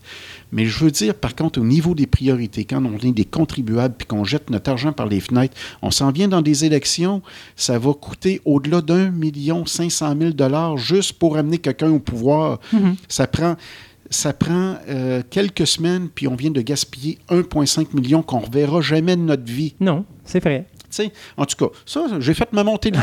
C'est la première fois que je fais ça. Je Bon. suis heureux. Je me- je m'étire les bras. là, puis Je Parfait. suis content. Alors, je Mais suis, là, heureux- je suis heureux d'avoir pu euh, ça, vois-tu ça? servir à ce, à ce dégagement interne qui va t'éviter d'être malade, Jocelyn. Mais c'est ce qui est merveilleux Hmm. avec les. euh, quand on discute comme ça, nous, on a une émission, on parle de choses et d'autres, on parle d'un sujet, comme aujourd'hui, on parle de la photo d'archives comme aide-mémoire, tout ça, mais là, tout d'un coup, ça nous amène sur des. Ben, des indirectement, c'est le, même, c'est le même sujet parce que c'est l'histoire de Québec Exactement. ou l'histoire du Canada ou même l'histoire du monde entier. Je veux Ben, dire, Je vais te faire une farce là-dessus. Oui. C'est que dans 200 ans, on va se souvenir qu'il y a des morons qui n'ont pas acheté de banque d'images. Mais sais-tu, euh, parce que, soyons honnêtes, euh, aujourd'hui, et malheureusement, je le crois sincèrement au fond de moi, aujourd'hui, je pense que les jeunes s'en foutent un petit peu du passé. ben là, c'est là que je vais avoir une discussion avec toi, par exemple. C'est pas vrai, ça revient exactement Ah non? à ce que je te disais comme juste avant. Oui, mais tu parles de quel âge? Parce que moi, le jeune à l'école, l'ado, là, euh, je suis pas sûr que ça l'intéresse. Lui, c'est son, son cellulaire, c'est sa, sa tablette. euh, tu sais, Sais-tu que dans ces histoires-là de cellulaires, des tablettes, les jeux, là, surtout vidéo, on ramène quand même des époques, des fois, là-dedans. on ramène l'époque, mais c'est pas nécessairement correct. C'est pas nécessairement correct. Non. Mais quoique, maintenant, tu as beaucoup de recherchistes qui travaillent sur ces jeux-là. Euh, ça, j'ai entendu parler de ça parce que moi, c'est un univers qui m'est totalement inconnu. Mais par contre, euh, récemment, j'ai découvert ça, qu'il y avait des recherchistes qui travaillaient sur ce genre de... Alors, ça, ça a comme éveillé un peu mon, euh, mon intérêt pour ça. Parce que, entre autres, sais, moi, je suis un bon vieux père, là c'est pas ce que diraient nécessairement mes enfants, mais Ben, le terme vieux peut peut-être rester là. c'est-à-dire que, en fait, euh, les parents ont tendance à dire à leurs enfants Ah, les jeux vidéo, lâche ça, puis occupe-toi de ci, occupe-toi de ça. Mais malgré tout, vois-tu, moi, mes enfants, ils ont quand même assez de, de vocabulaire pour me remettre à l'ordre et me dire Tu sais, papa, l'anglais, là, ces jeux-là, la plupart du temps, sont en anglais. J'ai développé mon anglais grâce à ça. C'est pas bête. C'est vraiment pas bête. Aujourd'hui, on a besoin de l'anglais. Même euh, que tu sois euh, Mais mon point- un, un indépendantiste, Oui, oui. là, tu sais, je veux dire...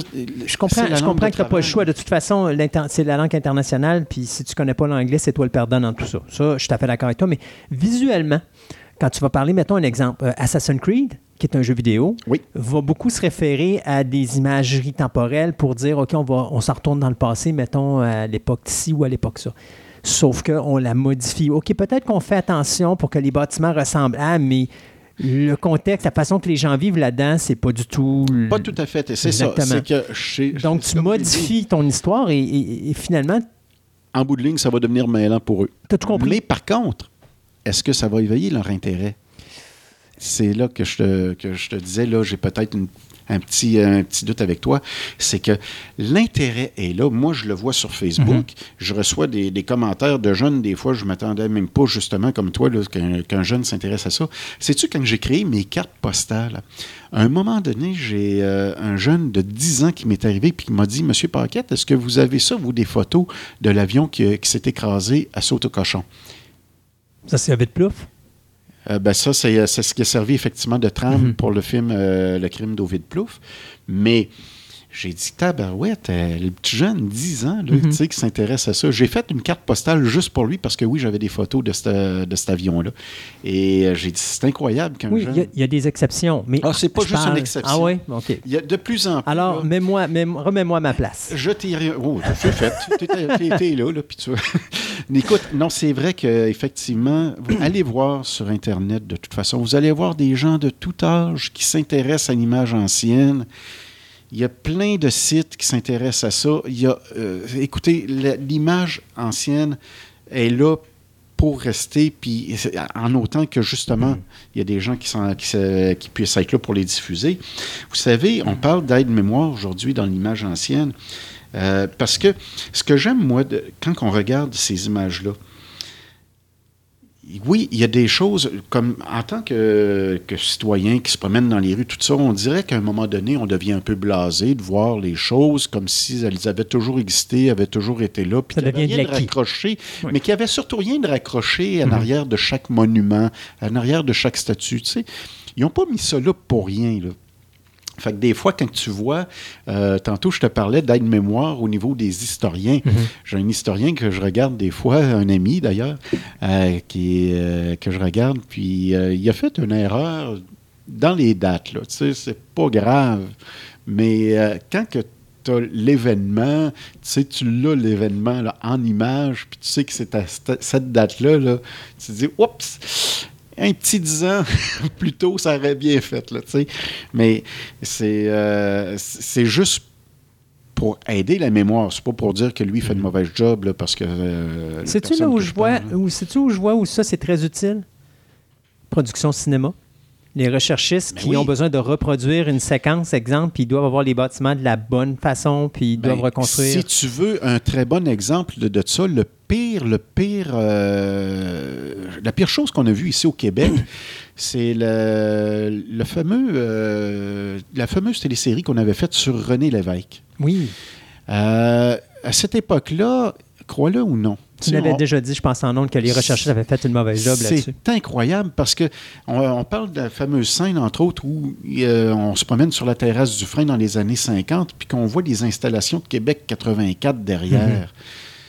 Aïe aïe. Tu sais, euh, prenez des bonnes images, puis oui, effectivement, tu viens d'ouvrir une parenthèse parce que moi, ça a toujours été ma passion. Dans mes photos, on a déjà parlé de ça d'ailleurs, peut-être Mhm. euh, sur ton Facebook, quelque chose de mettre éventuellement des photos d'archives. Oui, effectivement. mettre, là, pour, pour pouvoir faire des liens entre les, les, les émissions qu'on a faites. Oui. Euh, puis, euh, je- je- écoute, je le retiens ça parce qu'effectivement, je vais peut-être t'envoyer des choses. Euh, tu viens d'ouvrir une parenthèse là-dessus sur les émissions de télévision, tout ça. Des étiquettes qu'on avait sur nos produits de la table. Il y a des compagnies, des fois, qui sont des- disparues. Comme d'ailleurs, récemment, sur Facebook, j'ai fait... euh, là, je sais qu'il y en a qui vont écouter ça puis qui vont dire « Oui, oui, je m'en souviens de ça. » Le pain Diana, le pain Laurentien, c'est des marques de pain qu'on avait qui sont disparues. Ça a tout été racheté par des majors, tout ça. Et par contre, moi, j'ai encore des images de ça. Puis là, les gens, ils voient ces images-là. Hey, ça a l'air de rien. Là. Tu mets une image juste d'un pain, là, puis de son emballage, puis là, ça te lève un paquet de commentaires. Les les gens revoient des souvenirs. Tu sais, on dirait qu'on fait là, la, la- la petite image qui fait du bien à, à quelqu'un. Moi, c'est mon sentiment. Toutes les fois que je mets quelque chose sur le, le Facebook, on dirait que je fais du bien à quelqu'un, puis ça, moi, ça me rend heureux. C'est ma récompense. ça. Moi, je, tu sais, quelqu'un qui fait ça, là, quand on dit, là, Tu ramènes la nostalgie dans le cœur du monde. c'est pas de la nostalgie. Non? C'est pas de la nostalgie, c'est vraiment la petite image qui fait vraiment du bien. OK. Il n'y a pas quelque chose qui, nous- qui va nous créer de la peine ou quelque chose comme ça. Mon Dieu, que ça me fait du bien de voir ça. Je me rappelle, mais Oui.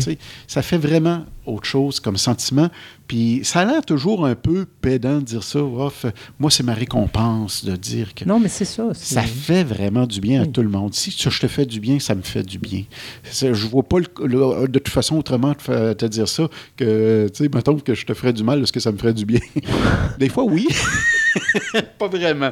Mais je voudrais clore, parce qu'il nous reste euh, quelques minutes seulement, je voudrais euh, clore sur, euh, entre autres, puis là, je vais vanter peut-être quelques images des archives de la ville de Québec, parce qu'eux, ils possèdent un fonds très intéressant qui s'appelle Thaddée Lebel. Thaddée Lebel était un photographe qui avait déjà travaillé pour l'Hivernois et qui a fait son, école là, mais finalement, il a décidé de se lancer aussi en affaires là-dedans. Et puis, il nous a offert des photographies. Ces images de la ville de Québec, euh, les gens pourraient dire, dans un premier temps, Burke, il me semble que je ne voyais pas la ville de Québec comme ça. Pourquoi? Parce que lui, il, pho- il photographiait les rues de la ville de Québec, mais là, on voyait un paquet de fils partout.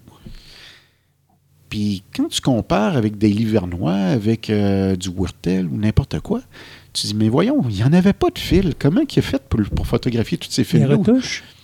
Exactement. Tu sais que les photographes à l'époque pouvaient avoir des trucs. Si, mettons, on était dehors, on faisait surexposer d'un cran pour que les fils s'atténuent. Oui. Puis là, il restait juste un petit job à faire sur le négatif pour enlever le reste. Mais pas Thaddée Lebel. Thaddée Lebel, c'était le photographe de la vérité. C'est un, un bonhomme qui nous a offert effectivement des images où on voit Québec comme c'était vraiment. Alors, quelqu'un, pour reprendre euh, ton exemple de tout à l'heure, qui voudrait refaire un film, quelque chose sur Québec, moi, je, je- écoute, je te dirais, allez vous référer aux images de Thaddée Lebel, aux archives de la ville de Québec, et là, vous allez avoir quelque chose de vraiment euh, euh, réel. Fait que on ne pourra pas faire d'erreur avec ça, Comme ça s'est déjà fait. Comme ça s'est déjà fait malheureusement. Jocelyn, merci beaucoup. Puis, euh, tu sais, tantôt, tu disais, euh, si je te rends heureux, euh, je vais être heureux. Tu peux toujours payer mon hypothèque encore pour quelques mois. Ça me rendrait très heureux. Ah, j'ai toujours dit Ouais. que l'argent faisait pas le bonheur. Zut, je me suis fait avoir encore. Hey, Jocelyn, merci. Puis on se dit à la prochaine. OK, merci. Salut, à la prochaine.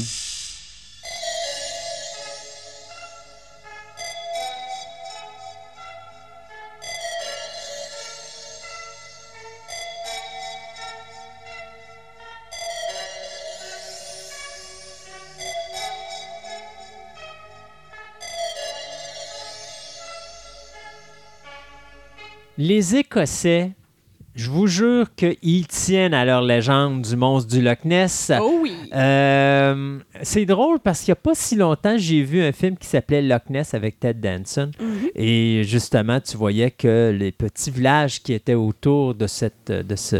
C'est un lac? C'est un loch. C'est un loch. OK. Je vais expliquer tu ce vas que nous expliquer ça, OK, mais pour nous, ça se Oui, représente un un lac. à peu près, OK, qui est assez grand. Oui. Euh, puis tu voyais que finalement, bon, c'était des créatures préhistoriques, puis qu'ils savaient où ils étaient, mais ils les protégeaient, mais ils voulaient garder la légende, puis ça amenait du tourisme, et c'est ça. Le monstre du Loch Ness. Euh, D'abord, Loch Ness, c'est le nom de la place? Oui. OK. Loch, en fait, Loch, c'est un étendue d'eau allongée créé lors de la glaciation. Comme un fjord, ça peut être, en fait, un loch peut être un lac, un fjord, un estuaire, un bras de mer. Ça peut, ça, ça rentre à peu près dans n'importe quelle définition, tant que c'est une étendue d'eau allongée qui a été, qui est creuse évidemment, là, beaucoup, qui a été faite par la glaciation. Et des lochs, il y en a beaucoup, mais c'est c'est un peu la façon de les nommer en, mon Dieu, excuse-moi, euh, en Écosse. Voilà, ça, je cherchais le nom du, euh, du pays. Donc, il y a beaucoup de lochs et le Loch Ness est de là que vient. J'ai besoin aujourd'hui Oui. qu'on démystifie quelque chose d'extrêmement important dans l'évolution humaine. Oui. Est-ce que le monstre du Loch Ness est relié à Elliot Ness? Non, Non, OK. je, je- te l'affirme aujourd'hui. Bon, alors au moins, il y a quelque chose qu'on va savoir à Fantastica. On, apprend que Oui. le Loch Ness ne fait pas partie de la famille d'Elliot Ness. Non. OK. Bon, Ness, du nom du. de- de- ils ont nommé en fait la créature selon le nom du mot. C'est Nessie. Tout le monde dans cet endroit-là tripe sur Nessie, qui est le petit monstre qui vit là-bas. Donc OK. Fait que quand on après le Loch Ness, Loch Ness, c'est-tu le lac Ness? Entre Ouais. guillemets? Puis Nessie, c'est le nom de la créature qui vit Qui dedans. vit dedans. OK. C'est donc adorable. Ils l'ont appelé Nessie. Oh, c'est cute. Est-ce que c'est un serpent de mer géant? Est-ce que c'est un plésiosaure, qui est l'équivalent d'un- d'une bébite préhistorique qui aurait vécu jusqu'à aujourd'hui? Est-ce que c'est simplement des bouts de bois? Est-ce qu'il y a vraiment quelque chose dans le... Hey, c'est un bateau viking égaré. à l'envers? Ouais. ben, ben, sauf quand il se remet à l'endroit puis que la tête sort puis que Ouais. là, il retombe au bord, là, mais. On va essayer de trouver, d'expliquer ça, aujourd'hui. Hmm. Donc, Où se trouve le Loch Ness? le Loch Ness est en Écosse. C'est oui, beau, hein? c'est très bon. C'est, il est dans les Highlands. Exactement. Je pourrais pas te le, te, te l'expliquer comme ça, mais c'est dans les Highlands de, de, de l'Écosse. Et c'est un endroit. Je dirais que de base, l'Écosse aime ça, tout ce qui est légende, conte et tout ça. Donc, euh, on n'est pas du tout surpris que ça, que ça soit né dans cet endroit-là. Ça, c'est clair, net et précis. Dans ma vie, il y a deux endroits que je veux aller. Si un jour je réussis à rembarquer dans un avion et à voyager, Mhm. tout en évitant le triangle des Bermudes, Bien sûr. euh, c'est l'Australie et c'est l'Écosse. Parce que moi, l'Écosse, Ouais. je ne sais pas pourquoi, mais c'est, je trouve que c'est un pays magique. Ouais. Euh, ils ont des. Tu regardes les plaines avec l'océan, les montagnes, tout ça, puis ça te donne juste le goût d'y aller. Ah, tellement. Ouais. Ah, je suis d'accord. Écosse, Irlande, là, tout- ce qui est dans ce coin-là, là, Ouais. moi, je, je Irlande, un peu moins parce qu'il y a- il y, a trop de brouhaha là-bas. là. Ça, ça se cogne dessus régulièrement. Mais l'É- l'Écosse, c'est plus pacifique. C'est plus Ouais. un coin, je trouve. c'est- un dreamland. C'est un, pa- un endroit où est-ce que tu sais, tu as l'impression d'être au paradis. Moi, pour moi, là, le paradis, si on me dirait, Christophe, sur Ah. Terre, il existe un endroit, c'est le paradis, dirais Tout de suite, fait. pour moi, ça serait l'Écosse. Mais tu sais, on, on regarde des photos, entre autres, du Loch Ness. Mm. T'as la grande étendue d'eau avec les grandes plaines, justement, si je peux dire, tout le tour, avec, oui, quelques montagnes. T'as comme une espèce de château en avant. C'est- Ouais. C'est Ah magnifique. féerique, là. là. L'Écosse a une tonne de légendes concernant ses euh, rivières, ses lacs, dont les dragons des eaux. Qu'est-ce que les dragons des eaux? En fait, c'est des créatures aquatiques, on s'entend. Le nom le dit. Donc, c'est vraiment, ils gardaient les trésors des chefs qui avaient été enterrés à une époque plus ancienne. Et pour être sûr que ça ne soit jamais retrouvé, tu avais un dragon des eaux qui les gardait. Quand tu parles des chefs, est-ce qu'on parle viking? Est-ce qu'on parle. On parle de quoi Euh, exactement? Ça, ça peut être viking. Tous les en en fait, là, dans leur légende à eux, anciennement, euh, la façon que la structure sociale était faite, tu avais toujours les chefs, autant les chefs de village que les chefs euh, vikings, peu importe. Puis, quand ils réussissaient à s'amasser des trésors, parce qu'on sait que les chefs aiment s'en mettre plein les poches, Ben oui, mais ça, c'est sûr. Ça n'a pas changé encore Ah, après non. 20, euh, tu sais. euh, Tout à fait. Ouais. Donc, pour euh, conserver ça, il, est, euh, les faisait garder par euh, les dragons de mer. Et c'est aussi la, la particularité de ces bêtes-là, c'est qu'ils aimaient noyer les différents visiteurs imprudents qui essayaient d'aller trouver ça. Je dirais, à la base, t'as ces légendes-là euh, qui viennent de partout. Et par rapport ex- plus spécifiquement au Loch Ness, tu as un, un miracle en 565 qui est dans les annales de ces légendes d'Écosse, qui est le, mir- le miracle de Saint Colomba. C'est un moine irlandais qui était là-bas euh, sur les berges du Loch Ness. Euh, il a vu un de ses disciples qui euh, était en train de se noyer sur le lac, le, le lac Mhm. finalement. Et euh, il a essayé, euh, lui, ce disciple-là, en fait, euh, son objectif était d'aller chercher une barque qui était à la dérive. Mais c'est lui, finalement, qui a été en problématique. Et le moine irlandais a vu un, émon, un, é- un énorme monstre qui a subitement sorti des eaux et qui s'est précipité sur le pauvre personnage qui Mhm. se noyait. Et il est sorti là, vraiment, ce qu'on dit là, en faisant un rugissement énorme, la gueule ouverte, pour essayer d'aller manger ce voyageur imprudent pour faire un lien avec l'autre. Et lui fit automatiquement son signe de croix, euh, il a invoqué la puissance de Dieu et il a crié au monstre de ne pas toucher le malheureux, ce que fit le monstre. Wow, OK. C'est le fun, les légendes. Ah, c'est le fun. On sait pas pourquoi, on sait pas qu'est-ce qui s'est passé. Le monstre est Ben, parti. Ben, on- c'est on Dieu comprend, qui... euh, On comprend qu'il était religieux, le monstre en question. Ah, tout à fait. Voilà. Tout à fait. Donc, à la base, là, ces deux légendes-là qui se sont un petit peu euh, entremêlées, et de là vient le monstre du Loch Ness. Il y a tellement de, de, de, de- de- d'histoires par rapport à ça. Il y a tellement de, de- d'images euh, vraiment et, et de canulars. On s'entend. Ben, Hein, la plupart, en fait, des histoires sont des canulars. Avant de rentrer dans le côté plus scientifique pour expliquer qu'est-ce que ça peut être, on va embarquer dans les canulars un petit peu. Un des premiers canulars, ça a été en 1933, où il y avait un directeur de cirque, M. Bertram Mills, qui faisait, bon, une tournée en Écosse. Et il s'est arrêté sur les berges du Loch Ness. Pour faire baigner, entre autres, ses éléphants. Et euh, parce qu'à cette époque-là, les cirques, c'était beaucoup euh, des animaux. Et il faisait baigner ces, ces éléphants. Et ce qu'on dit, c'est que les gens de la place étaient très impressionnés par ça. Parce que tout ce qu'on voyait, c'était le dos, le haut de la tête et le- les troncs ouais. dans- qui étaient élevés. Et quand on pense à l'image que ça fait, ben, ça ressemble étrangement à Notre monstre du Loch notre Ness. monstre du Loch Ness. Et quand lui a réalisé ça, je vais faire la pièce, moi, avec ça.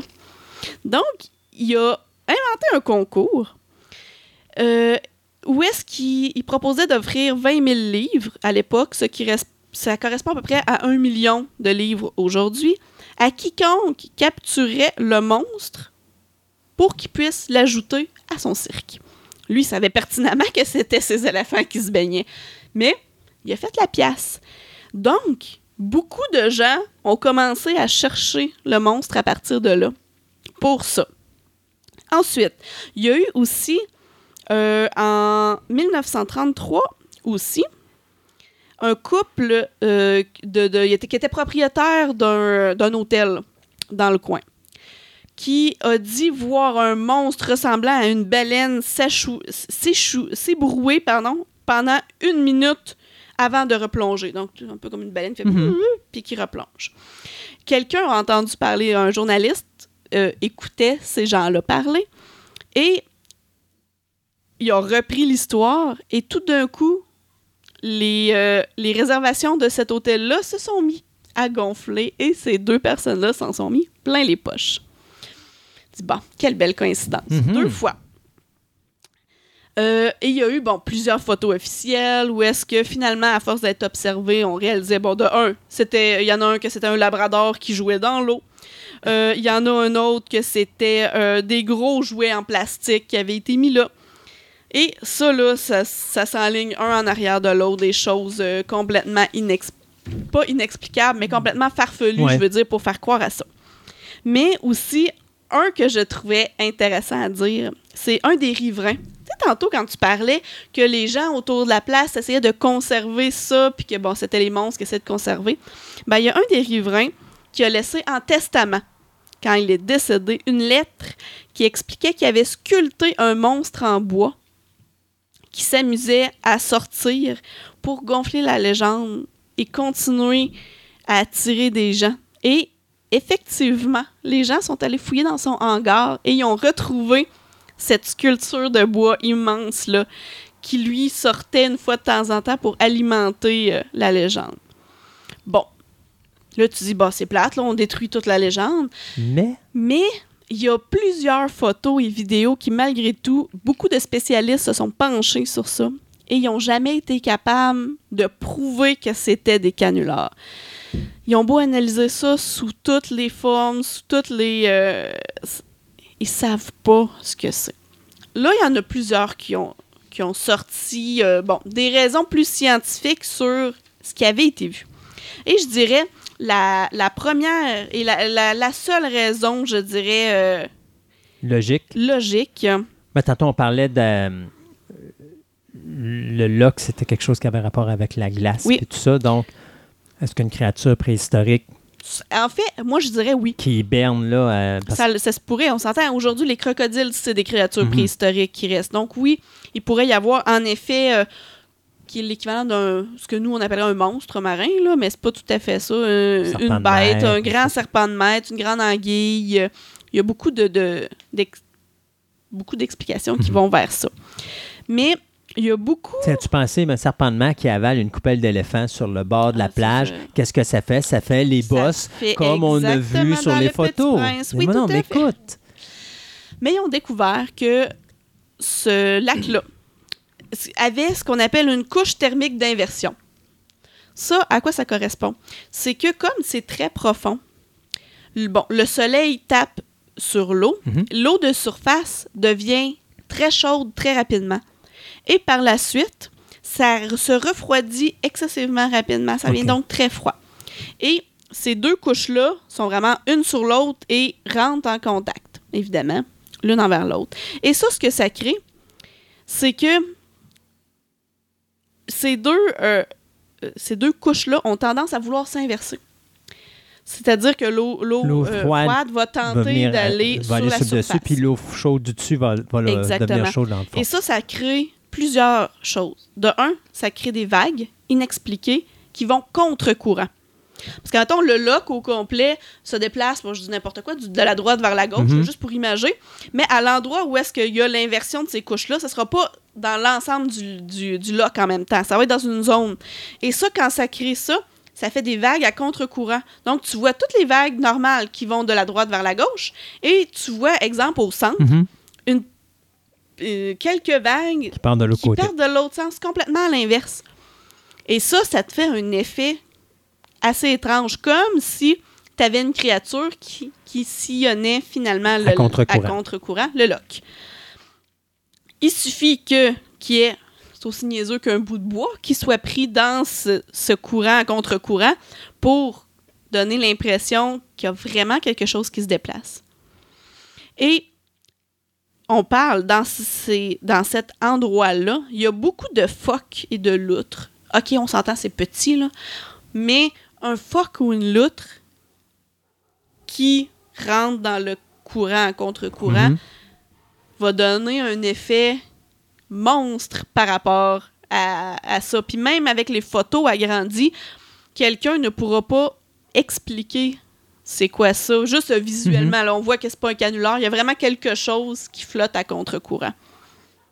Il y a eu des expéditions qui ont été. Euh, Oui, excuse-moi, on vas-y. va revenir en arrière, mais ça peut revenir aussi avec la théorie de si tu as une créature qui hiberne, Oui. puis qui se réveille juste à certains moments, Oui, ben mais ça, c'est si elle est froide là. continuellement, elle passe tout à continuellement son temps à dormir, dès que l'eau chaude revient, elle se réveille. Donc, elle n'est pas nécessairement éveillée régulièrement. Non. Mais quand elle se réveille, elle va à la surface. Mais dès qu'elle retombe en mode de froid, ben là, dès qu'elle retombe dans le bas, Tout à fait. recommence à dormir? Puis ça, c'est pas quelque chose qui se fait continuellement. Il y a, Mhm. il y a certaines, à certaines époques précises, à certains temps précis de l'année que ça se fait, cette inversion-là. À la base, c'est là pour justement ramener de la chaleur. Ça, ça- ramène la chaleur pour, euh, pour les poissons. Même Mhm. si c'est froid, ben, ça l'amène de l'oxygène et puis tout ça, ça permet finalement plus la vie à l'intérieur euh, du loch. Mais visuellement, l'effet est, est- est hallucinant. là. Puis le nombre de personnes qui ont essayé d'aller euh, de- d'expéditions puis qui n'ont jamais trouvé la créature, ou en tout cas, s'ils l'ont trouvé, ils l'ont pas dit, là. puis qui ont essayé d'aller comprendre qu'est-ce qui se passait là. Mais on a beaucoup de photos et de vidéos inexpliquées. C'est-à-dire que ils ont été analysés, réanalysés, même aujourd'hui avec la, la, technologie qu'on a, puis c'est pas quelque chose qui, qui pouvait être euh, contredit. Vous pouvez pas dire non, c'est euh, c'est un jouet en plastique ou quoi que ce soit. Il y avait vraiment quelque chose dans l'eau. Et, petit fait intéressant, au mois de juin de cette année, il y a une expédition Là, on parle de juin 2018. Juin 2018, tout à fait. Il y a une expédition, je ne sais pas si elle a eu lieu euh, encore, mais euh, c'était prévu qu'il y ait une expédition qui aille dans le Loch Ness. Le but n'est pas de retrouver le monstre, on s'entend, mais ils vont échantillonner euh, les restes euh, qui peuvent être trouvés dans, dans le loch pour en tirer de le- faire une lecture d'ADN. De un, parce que c'est un lac quand même euh, profond. J'ai pas la profondeur exacte, Mhm. mais c'est vraiment des lieux particuliers pour la faune et la flore marine. Donc, euh, ils vont aller prendre des, euh, des échantillons pour sortir euh, les ADN. Le chercheur principal, dis-moi, le monstre du Loch Ness, euh, on oublie ça, j'y crois pas, puis je vais pas là dans cette optique-là. Mais il y en a beaucoup qui espèrent que ce qui va sortir de ces analyses-là, c'est qu'ils vont retrouver une ADN inconnue ou une ADN euh, préhistorique Mhm. ou quelque chose de spécial qui pourrait prouver qu'il y a quelque chose dans le lac. Y a-t-il déjà eu des sous-marins qui sont allés là? Non. Juste pour dire, allez voir si le, le fond de, de cet endroit-là, Mhm. il, est- il correspond justement à un- une biologie préhistorique. Parce que si tu as une créature préhistorique qui reste là, ça veut Mhm. dire que la plantation, ça veut dire qu'il y a peut-être d'autres types de poissons qui peuvent être pas Mhm. les choses qu'on va retrouver dans notre environnement naturel parce qu'ils ont évolué avec le temps. Mais là-bas, à cause du froid, justement, dans le fond de l'océan, peut-être que. Pas à ma connaissance, mais cette équipe-là qui va là, veut, veut pas, pour aller chercher les échantillons, dans le fond, c'est sûr qu'ils vont euh, avoir style sous-marin pour aller chercher les, euh, les échantillons. Puis euh, je sais qu'il y a des gens qui ont été avec euh, plongée sous-marine pour, pour aller observer ça, qui ont évidemment rien vu. Mais tu sais, ça veut pas dire qu'ils vont trouver quelque chose non plus. Parce que Mhm. peut-être qu'à une époque, oui, il y a eu une créature qui pouvait être un serpent de mer ou un pléiosaure ou peu importe. Mais peut-être qu'elle est plus là aujourd'hui non plus. Peut-être que ce qu'ils vont trouver, c'est seulement que des os. Mhm. On sait pas. Mais on espère. On a tout Non, à l'intérieur de nous autres un petit. ah, J'espère qu'ils vont trouver quelque chose. Ça serait le fun. Ça pourrait tellement expliquer de choses. Mais c'est moi, ça me fait rire parce que tous ces phénomènes paranormaux ou surnaturels dont on parle, que ce soit les ovnis, que ce soit euh, n'importe Ah, quoi, les monstres ou les ça, depuis l'avènement du cellulaire et de l'appareil Ah. photo dans le cellulaire, il n'y a plus rien. Non. C'est bizarre, on n'a plus, euh, j'ai plus personne qui est enlevé par des extraterrestres ou on voit plus de, de créatures monstrueuses qui sortent de l'eau parce que ça se voit d'abord maintenant. Et puis, deuxièmement, euh, c'est impossible qu'on n'est pas capable de filmer ça. Si tu es capable de filmer un avion qui s'écrase, Ah, tout à fait. techniquement, tu es supposé être capable de filmer un ovni ou tu es capable de filmer un monstre qui va sortir de l'eau parce que tout le monde a un digital maintenant Ouais. dans les mains. Avec euh, l'appareil photo, on est tous capables de prendre des vidéos et des appareils photo, mais il n'y a plus rien. T'sais, Puis tu as, l'impression que ces espèces de légendes-là surnaturelles commencent tranquillement à tout simplement disparaître Disparaître. parce que tu te rends compte que finalement, Exact. tu sais, les touristes pas- ils vont là, là, je m'excuse, là, mais surtout les. Le monstre du Loch Ness, je suis à peu près sûr, dans ma tête, je visualise quoi? une famille chinoise ou des Japonais qui sont là hein, avec leur appareil photo puis qui prennent des photos à répétition. S'il y avait un monstre, là, s'il y a quelqu'un qui va les avoir en photo, c'est bien eux autres. Oui. Et il n'y en a pas. Il en a pas. Donc, Les seules photos vraiment plus récentes qui se sont prises, c'est des canulars. Hmm. C'est euh, souvent des journalistes qui essayaient de mousser qu'est-ce qu'ils Ah ouais, faisaient, puis ils ont mis en place un système complètement faux. Mais justement, aujourd'hui, on est capable de, de les De les trouver. voir, ça. oui. Avec le numérique. C'est quoi donc euh, le nom de la- de- du journal américain qui fait ça, justement, où il parle toujours de surnaturel, genre euh, Ah Ah, ouais. ouais, mon enfant est venu avec deux têtes parce que j'ai épousé un extraterrestre, quelque chose. ça commence par un E, l'ex Ah, quelque chose, mais plus. enfin, ça, c'est le genre de personne qui va justement Ah, faire des bébelles de même. tout à puis, fait. ouais. Tu sais, s'il n'y avait pas autant de canulars, on y croirait encore Ouais. plus. Mais l'être humain veut croire. De- à ça. la base, l'être humain veut croire, puis on, on espère tout qu'il va y avoir quelque chose qui Mhm. va être trouvé là-bas. Oui, oui. Non, non, comme dirait Fox Mulder dans The X-Files, la vérité est quelque part. Ah, c'est clair. The truth is out there. oui, oui, exact. On a-tu fini avec notre, euh, notre Loch Ness? Oui, Ah! OK. Puis lui, qui, ben, mais au moins, on aurait appris quelque chose de vraiment formel. Elliot Ness n'a aucun rapport avec le monde du Loch Ness. non, et je peux le- te l'assurer. Ça me rassure parce que tu sais, j'ai toujours eu une très haute estime d'Elliot Ness. Euh, C'est quand même le gars qui a réussi à arrêter Al Capone. Alors de savoir qu'il y a eu un petit côté diabolique en lui ou mesquin, ça m'aurait, ça m'aurait, ça, ça aurait brisé toutes mes illusions d'enfant. Je veux pas briser tes illusions. T'es fine. Andréane, merci beaucoup. On se dit à la prochaine. À la prochaine. Bye.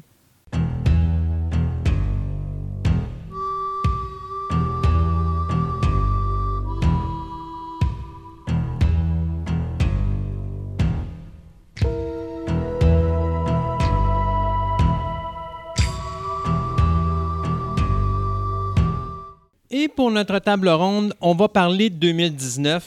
Puis avant de commencer, on a dit on va parler de Disney. Oui. Mais avant de parler de Disney, je vais parler de Netflix. Oui. Parce que Netflix sont totalement sautés. 90 productions de films pour 2019. C'est malade. OK? Pour que vous compreniez, là, euh, Warner Brothers et Universal sont probablement les compagnies qui produisent le plus de films dans une année. Ils en produisent 21. Netflix va en produire 90 en 2019. On parle de 55 films originaux et euh, on en parle, le, restant, ça va être comme des documentaires ou des films d'animation. Euh, sur les 55, on parle d'à peu près une vingtaine de films originaux qui vont être entre 20 et 200 millions de dollars comme budget. Le reste vont être ce qu'on appelle des indies ou encore, si vous préférez, les, ce qu'on appelle les rom-coms, les comédies romantiques. là. Donc, c'est des films qui vont jouer entre pas beaucoup d'argent et 20 millions de dollars. Ouais, c'est ça. Donc, euh, après ça, ben, le reste, c'est les séries télé, tout ça. Mais c'est totalement délirant de voir à quel, à quel point ils sont très actifs.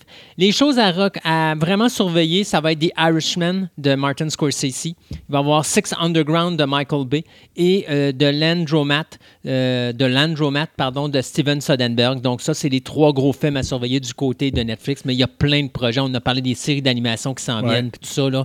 Puis dans le temps de Noël, il a sorti Bird, euh, Birdcage ou Bird Box avec sa- Bird Box, oui. Bird Box. il paraît oui. qu'il est très très bon. Là, c'est mon prochain qu'il faut Ben ouais, ben là, il arrête pas de dire au monde, faites pas ce que, ce que Sandra Bullock fait dans le film, c'est-à-dire de se mettre un bandage sur les Puis yeux. de puis se de- promener de même parce qu'elle ne Ouais. veut pas voir des, des créatures autour. Puis il y en a qui disent Ah, on va conduire mon auto avec un bandage. Ben oui, bravo.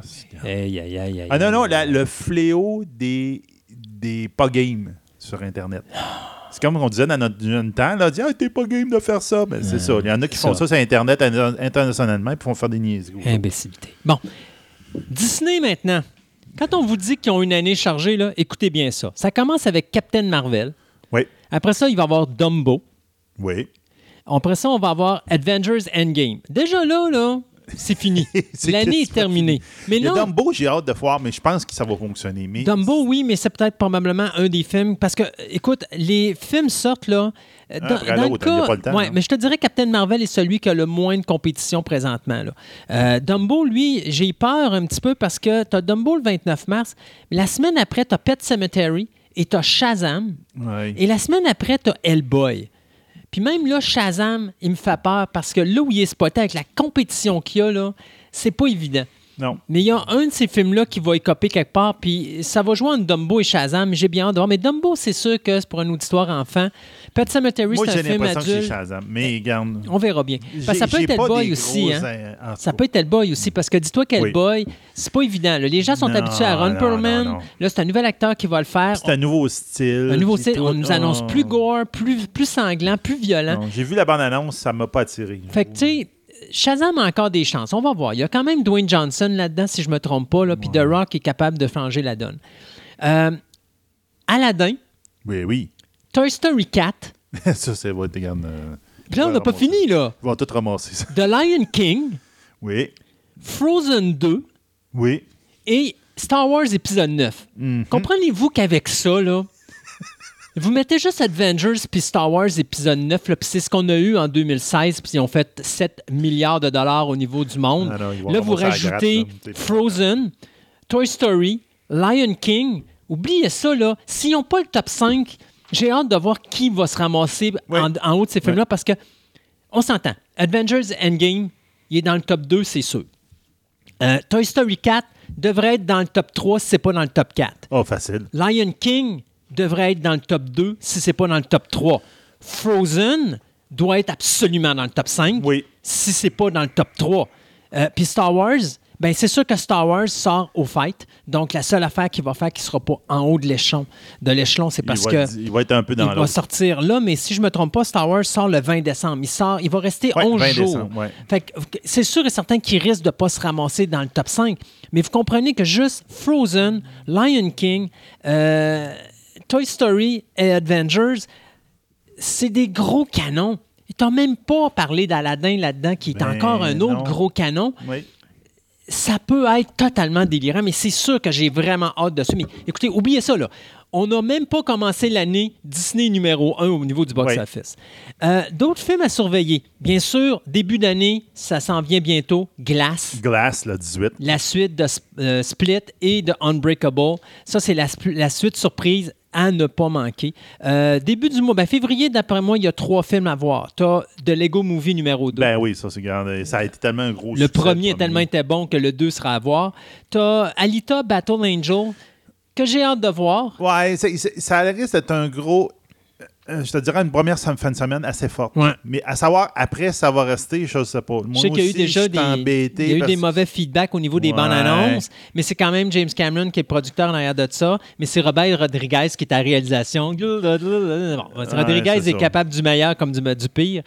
Et pour finir, bien, le fin du mois de février sera touché par How to Train Your Dragon numéro 3. Le, la, la- la fin. La fin. de la série, la, la- la- la fin de la trilogie. Alors ça, ça risque d'être intéressant. oui, très bon. 8 mars, ça commence. Captain Marvel, euh, ça va être un gros bloc. Euh, 21 jours plus tard, Dumbo. Et après ça, on arrive la semaine après avec Pet Cemetery Eh oui. et Shazam. J'ai hâte de voir Pet Cemetery. C'est sûr, ça peut pas être moins bon que l'original de 89, mais je sais pas. Ça, ça pour moi non plus. euh, mais Quelqu'un m'a dit qu'il avait vu la bande-annonce puis qu'elle trouvait justement que le chat était trop cute puis que le ticket était trop cute. Il manquait un petit peu de... de, de, de- Non, il était peur. hein. Euh, ouais, ah non, mais le chat était débile dans la version originale. Euh, le 12 avril, Hellboy qui est à surveiller. Ouais. Mais Hellboy, là, tu vois, il, lui a, Mm. il a 14 jours pour savourer une victoire parce qu'après ça, Avengers Endgame arrive et c'est terminé. Ouais, le 26 avril, Endgame, là, c'est fini. Là, là, c'est terminé. Disney est déjà numéro un. Il débarquera plus de là. Ouais, non, c'est ça. Euh, oui? Non, non, non, non, non, non, mais Hellboy, comme j'ai dit, j'ai vu la bande-annonce. C'est pas, pas l'univers de. Non, c'est pas ce qu'on est habitué, effectivement. Euh, je je suis pas sûr. Là. Le 10 mai, moi, je considère que Détective Pikachu, Moi ça, aussi, j'avais souligné, moi aussi, j'ai dit, garde, oui, garde. ça risque Pour avoir vu la bande-annonce puis de voir les Pokémon se promener Oui. dans le vrai monde, là, je fais.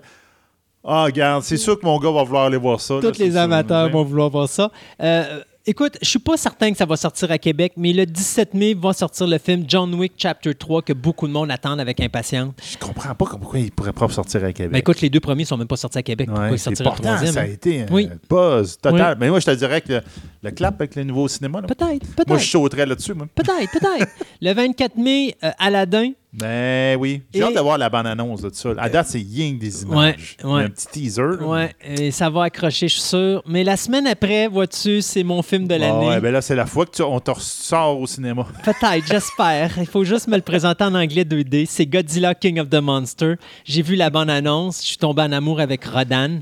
Il est totalement délirant. Enfin.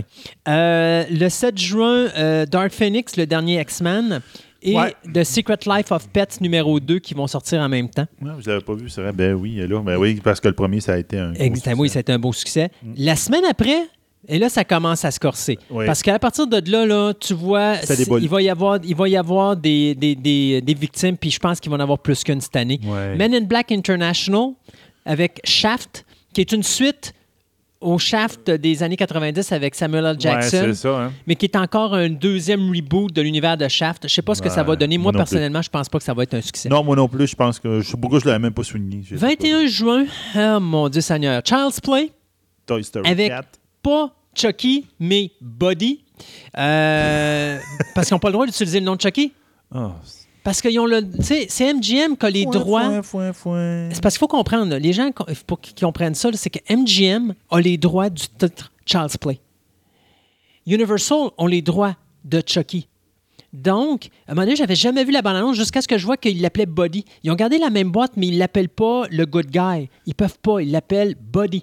Alors, ça sera pas. Je trouve que c'est une très mauvaise idée d'avoir appelé ça Child's Play. Je continue à dire qu'il aurait dû simplement appeler ça d'une autre manière, de jouer avec la réalité, Ben de oui. l'intelligence artificielle d'une autre manière. Ça aurait été génial. Puis ça aurait créé un nouveau personnage que nous arrivons avec un Child's Play où là, les gens vont tout être fuckés puis tout être mêlés. C'est ça. Non, non. The Grudge, Ouais. mais bien sûr, le gros vainqueur de cette semaine-là sera Toy Story 4, c'est certain. C'est sûr, il va ramasser tout le monde. Le 5 juillet, Annabelle 3, mais Spider-Man 2 qui s'en vient, c'est Far From Home. Ça, c'est à souligner également. Ouais, euh, deux, deux jours entre les deux. Donc, Annabelle 3, ben, c'est ça, c'est pas la même gang. là, non, mais, puis euh, Annabelle, il va aller chercher son petit pote, mais pas un c'est bel argent. ça, là. ben, c'est ça, Spider-Man. mais- Euh, le, 10 le 19 juillet, The Lion King.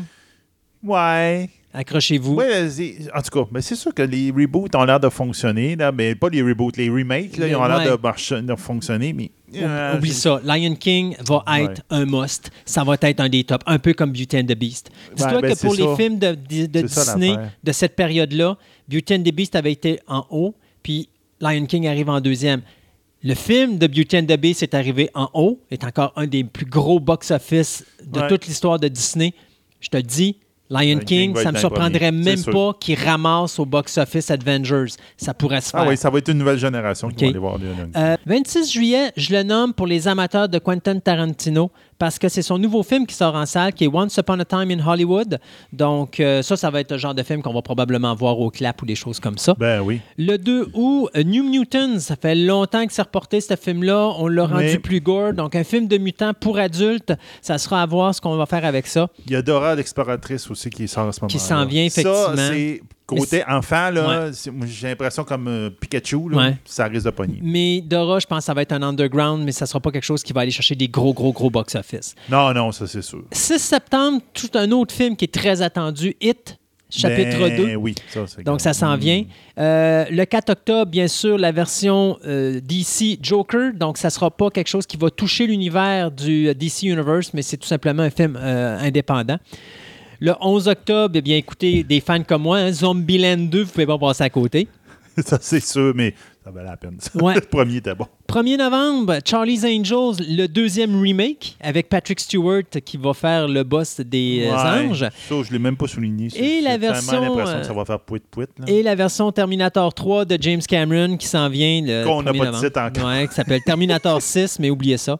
Le 22 novembre, Frozen 2 et le 20 Ah. décembre, Star Wars épisode 9. Dites-vous que dans les dates qu'on vous a nommées là, il y a des dates qui vont changer dans le courant de l'année. Ouais. Il y a des films qui vont se rajouter. Là-dedans, là-dedans, là-dedans. Je peux, je peux rajouter trois, quatre films, je te dirais. Il y en a un qui va être limité. Je suis pas sûr qu'il va passer à Québec. euh, vraiment pas sûr. Downtown Abbey, le, le film pour clore la série. Donc ça, j'ai... euh, Oh, ça, non, ouais, ça, ça passe. ça, ça ne passera même pas par ici. Ça va passer vraiment en Angleterre, puis ça va avoir un gros Ouais. show, mais pas par ici, malheureusement. Euh, en décembre, moi, il y a Jumanji, sequel.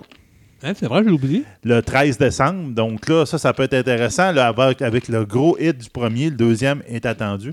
Puis là, ben, je le mets avec les Pikachu puis les affaires de même. Là. Ben, le 18 décembre, il y a The Master of the Universe. J'en ai même pas parlé parce que je sais même pas ce qu'ils vont faire avec ça. Moi non plus, je n'ai aucune idée. Mais si ils font quelque chose de pas pire, on va en entendre parler. Mais, Mais j'en ai aucune idée. C'est, tu sais quoi? C'est quoi la date?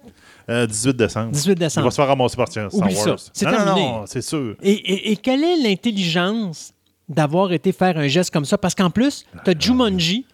Ouais, Jumanji le 13, Master of the Universe le 18, Ouais. puis le 20, ben, c'est Star Wars qui rentre. Oublie ça. Master of the Il Universe. va se faire ramasser. Mais moi, je suis peut-être un petit peu intrigué d'aller le voir. Mais je pense que ça va être, comme on disait dans le temps, ça va être une sortie vidéo. Ouais, mais ça va être le flop. Ça va être le flop et c'est une très, oui. très, très, très, très mauvaise idée de sortir ce film-là en cette période de l'année. C'est tout pour nous, pour la première de l'année 2019. On était en forme aujourd'hui, vrai, pas vrai. hein? Ben On oui, on a une pas. grosse émission. On se parle un par-dessus l'autre euh, régulièrement. On est à veille de chicaner, mais c'est pas grave. On aime Ah ça. ouais, la chicane commence en 2019. Yes! Et puis, euh, nous, bien, écoutez, on s'arrête là-dessus. On se redit dans deux semaines pour une autre édition de Fantastica.